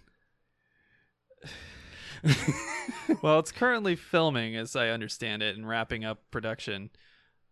But Henry Cavill has been very vocal recently, talking about how he would be happy to return to the role if the writers respect the content. And there's been a ton of criticism, not only from Henry Cavill, but also from the other cast members, of how poorly handled the uh, third season is apparently and about how the writers don't hate the books not not just don't care about it actively hate the books you you Wow. can't, you can't hate the content Wow. and expect good product out of this writing staff Fucking wow, guys. if i was in charge of netflix i would have fired all of those writers immediately been like why are you even why did you even take this job then go fuck yourself you're done we'll hire someone else Every last one of them. yeah And then we're replacing Henry Cavill with who? liam hemsworth Which, Oh, I'm out. Why? I'm out. Why? Why? Why would it, why? it's yeah, it's it's terrible. It's a terrible decision all around. I hope it never comes to be. I hope they just fucking cancel it, or or somehow they fire the writers or get new writers and Cavill comes back. But yeah, the the series started terrible to begin with. Uh, I I'm I'm being harsh, but it's true. Like the series, if you don't know the lore of the series, the first season makes no fucking sense to anybody. That's the biggest feedback I heard from all the people that don't read the books, don't play the games, and wanted to get into a new fantasy unit. They're like, it's jumping around everywhere. I don't know what's going on. The sequences are way out of order, in, in terms of the canon and the timeline, and they don't tell you that it's a different point in the timeline. They just go from scene to scene to scene. They changed a ton of iconic characters. Like Triss is probably the most egregious because Triss has a very iconic look with the bright red hair, and they they're like, ah, nah, we don't need that. Like, go fuck yourselves. Like, she's iconic for a reason. There's an aesthetic you have to have for that character. And then, like, you have the writers actively sabotaging the material because they don't like the books. Like, what the fuck are you doing? What are you doing? Yeah, that's just, that's all that is a recipe for disaster. And it makes me sad because, very much like DC, they have some good casting that could work great. And great actors and actresses that can play these roles, but they just fuck it up with bad directors and bad producers and bad writers. And it makes me so frustrated because The Witcher is such a deep set of fantasy lore that is not Lord of the Rings and not Harry Potter and something refreshing that we can give fantasy fans and it, uh, it just makes me sad. Uh, let's see. That that just made me want to come up with a song, something along the lines of "Toss this show out the window and forget it quickly." makes me so frustrated. Uh, next up on the news, speaking of Gears of War in our video game segment, Gears of War hasn't a Gears of War movie hasn't been announced, and Netflix has also announced that it is developing an adult-oriented animated series within the Gears of War universe. They are teaming up with the Coalition. Coalition. Ugh, man, it's getting late. They are teaming up with the Coalition for this new project. Uh, they have not released a timeline yet, but I imagine it will be hitting your screens on streaming services late in 2023. eh.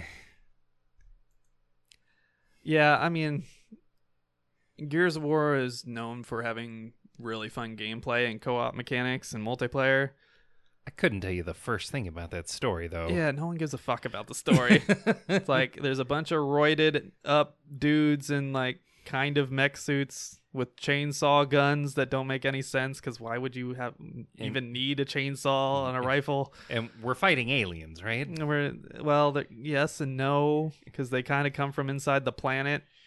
Are we sure we're not just Warhammer Space Marines? Because this sounds like Warhammer Space Marines. It's kind of Warhammer Space Marines without the religion aspect. yeah, yeah. So there's no one yelling uh, Deus Vult. I'm not saying they shouldn't do this. I'm just saying this doesn't seem like ripe material for great storytelling and a cinematic interpretation. Could be proven completely wrong, and that would be wonderful if I'm wrong, but that seems like a poor choice. And quite frankly, Gears has been dead for so long. As we alluded to earlier during their interview, they were saying they had no idea what the fuck to do with it after they killed Phoenix. So, like, uh, I guess uh, you're going to be pandering to the like 40 and late 30 year old men who had Xbox 360s and played Gears of War. Yup. I mean, there's an audience there, but like probably not the demographic you want by the time it comes out, especially because you're going to add another year or two onto that. So, yeah. Well, I think that's a great point to uh, end the main portion of the show. That's the end of our tech section, of course. Of course, we can't leave without presenting the weekly, prestigious, nay, life changing award of Comic Cover of the Week. This week, there were a ton of really awesome covers. I mean, like a ton. DC really knocked it out of the part in part, uh, park in particular. They really had a nice assortment of covers, but Marvel did as well. Uh, Boom had a few. Like th- this is a great week for art if you collect comic books, and why wouldn't you? Go to your local comic book stores Again, please support your local comic book stores. and buy some art. All right, don't be a philistine. All right, this week the award goes to Batman Incorporated number two, the Jorge Molina cardstock cover, and of course this is an extra big cover that goes from front to back. Um, this cover, it's, it's just awesome. It's just dynamic. It uses a very obvious um, integration of the murky, foggy Gotham esque environment. I assume they're in Gotham. I don't know where else they would want to be. Maybe London. and the foolproof design of having all of the notable characters standing on a rooftop with the Batman himself. Yeah. Now, famously, I hate Batman Incorporated. I think it sucks. not not this current iteration, but just the idea, because we don't need that many Batman. I didn't know they had another Batman Incorporated. Yeah, it still exists. It's still a thing. What? so we have Batmans Oh all over the planet, that which that- I, I hate that I dumb. And it- Frank Miller, I'm going to talk to you for a second. This is your fault because you basically created Batman Incorporated, the original idea in The Dark Knight Returns, oh, because that's basically how the comic ends. yep. It's your fault. Now, Grant Morrison came along and said, "All right, let's flesh this out. Let's uh have a Comanche Batman with feathers all over his head. Let's have a British Batman that wears a suit of armor, like just like Like full on Dark Knight night. yeah, real real dumb stereotypes of everything, and they are they get pointy ears, and now they're bat people. And uh, I hated it because one thing it doesn't play with the character of Bruce Wayne, who's incredibly paranoid, and he doesn't bring people under his umbrella unless he can like control every aspect of their life, aka adopt them. so. that's- Oh, I feel like yeah. that's really the only reason why he has Robins. Um, so I I really don't like the idea of Batman Incorporated, especially a international group of Batman that he has no direct control over. Why does one of them look like off-brand Azrael? Uh, pr- it probably is Azrael, to be honest. Oh, son of a bitch. Yeah. And then we got Red Hood in there. Yeah, there's Azrael right there. And then this guy just looks like Moon Knight Azrael. We're gonna make our own Moon Knight with Yeah. blackjack and and wait, wait a minute. Uh, What do you mean Moon Knight is a rip of Batman? We already have Batman. We can't make it make another ba- Batman Incorporated. We're bringing it back. All right, so rant over. I'm sure this is a very good iteration created by Ed Brisson and John Timms, but uh, what we're really discussing here is the wonderful cover art by Jorge Molina. Uh, really great depiction of all the characters. Really cool aesthetic. I really love the front to back covers, although it's imp- it's almost impossible to display them in any kind of meaningful way without destroying them. That's the only downside of the like front to back covers. Um, I'm surprised you didn't pick a grifter cover. Well, that's what I was going to mention. Oh, I knew it. I knew it. Wildcats is back, baby. Wildcats number one also comes out this week. And who's on the front? Uh, fucking grifter, of course. uh, that's a that's a variant, but the regular cover has a bunch of characters on it. But obviously, grifter's the big one. Wildcats returns and it's it- it's weirdly unliefelded. yeah, it's much more like uh, like lamified. Uh, it- yeah. But uh, yeah, it's the covers are awesome. I really love the Ben Oliver, Oliver variant cover. Huge shout out to Ben Oliver. That Grifter's my one of my favorite characters of all time. Certainly my favorite character from the Wildstorm slash Wildcats universe. Like, fuck yes. Fuck Ye- yes, give it. And of course, it's a black label title, which means it's adult oriented, as it should be. And I'm so stoked. I can't wait. I can't wait to pick it up. Oh my god. I hope it's good. I Um, really, please be good. Please be good writing. The new, the post New Fifty Two version was really good too. But it, it just ooh. As a close second, ooh. yeah, I, I, I was trying not to show favoritism. My heart really wanted to give it to uh, Oliver there, but uh, uh, I, wouldn't have I wouldn't have said anything bad about it. but like I said, there's a ton of like really awesome covers this week. So it was yeah. it was really hard to just choose one. It really was biases aside. Again, great job, Jorge Molina. This is this is a wonderful cover. Love the big big covers front to back. Always a lot more work, but always worth it. And as always, we'll read the description of the comic before we leave you. The pulse pounding second chapter to No More Teachers continues as Batman Inc. continues to investigate the death of Ghostmaker and Batman's mentors. Each new lead only begs more questions and threatens to unearth a shocking secret buried deep in Ghostmaker's past. A secret that refuses to die. All right. There you have it. Batman Incorporated number two, Jorge Molina cover. Go get it from your local comic book shops. Again, please support your local comic book shops. All right, that's a great place to end it.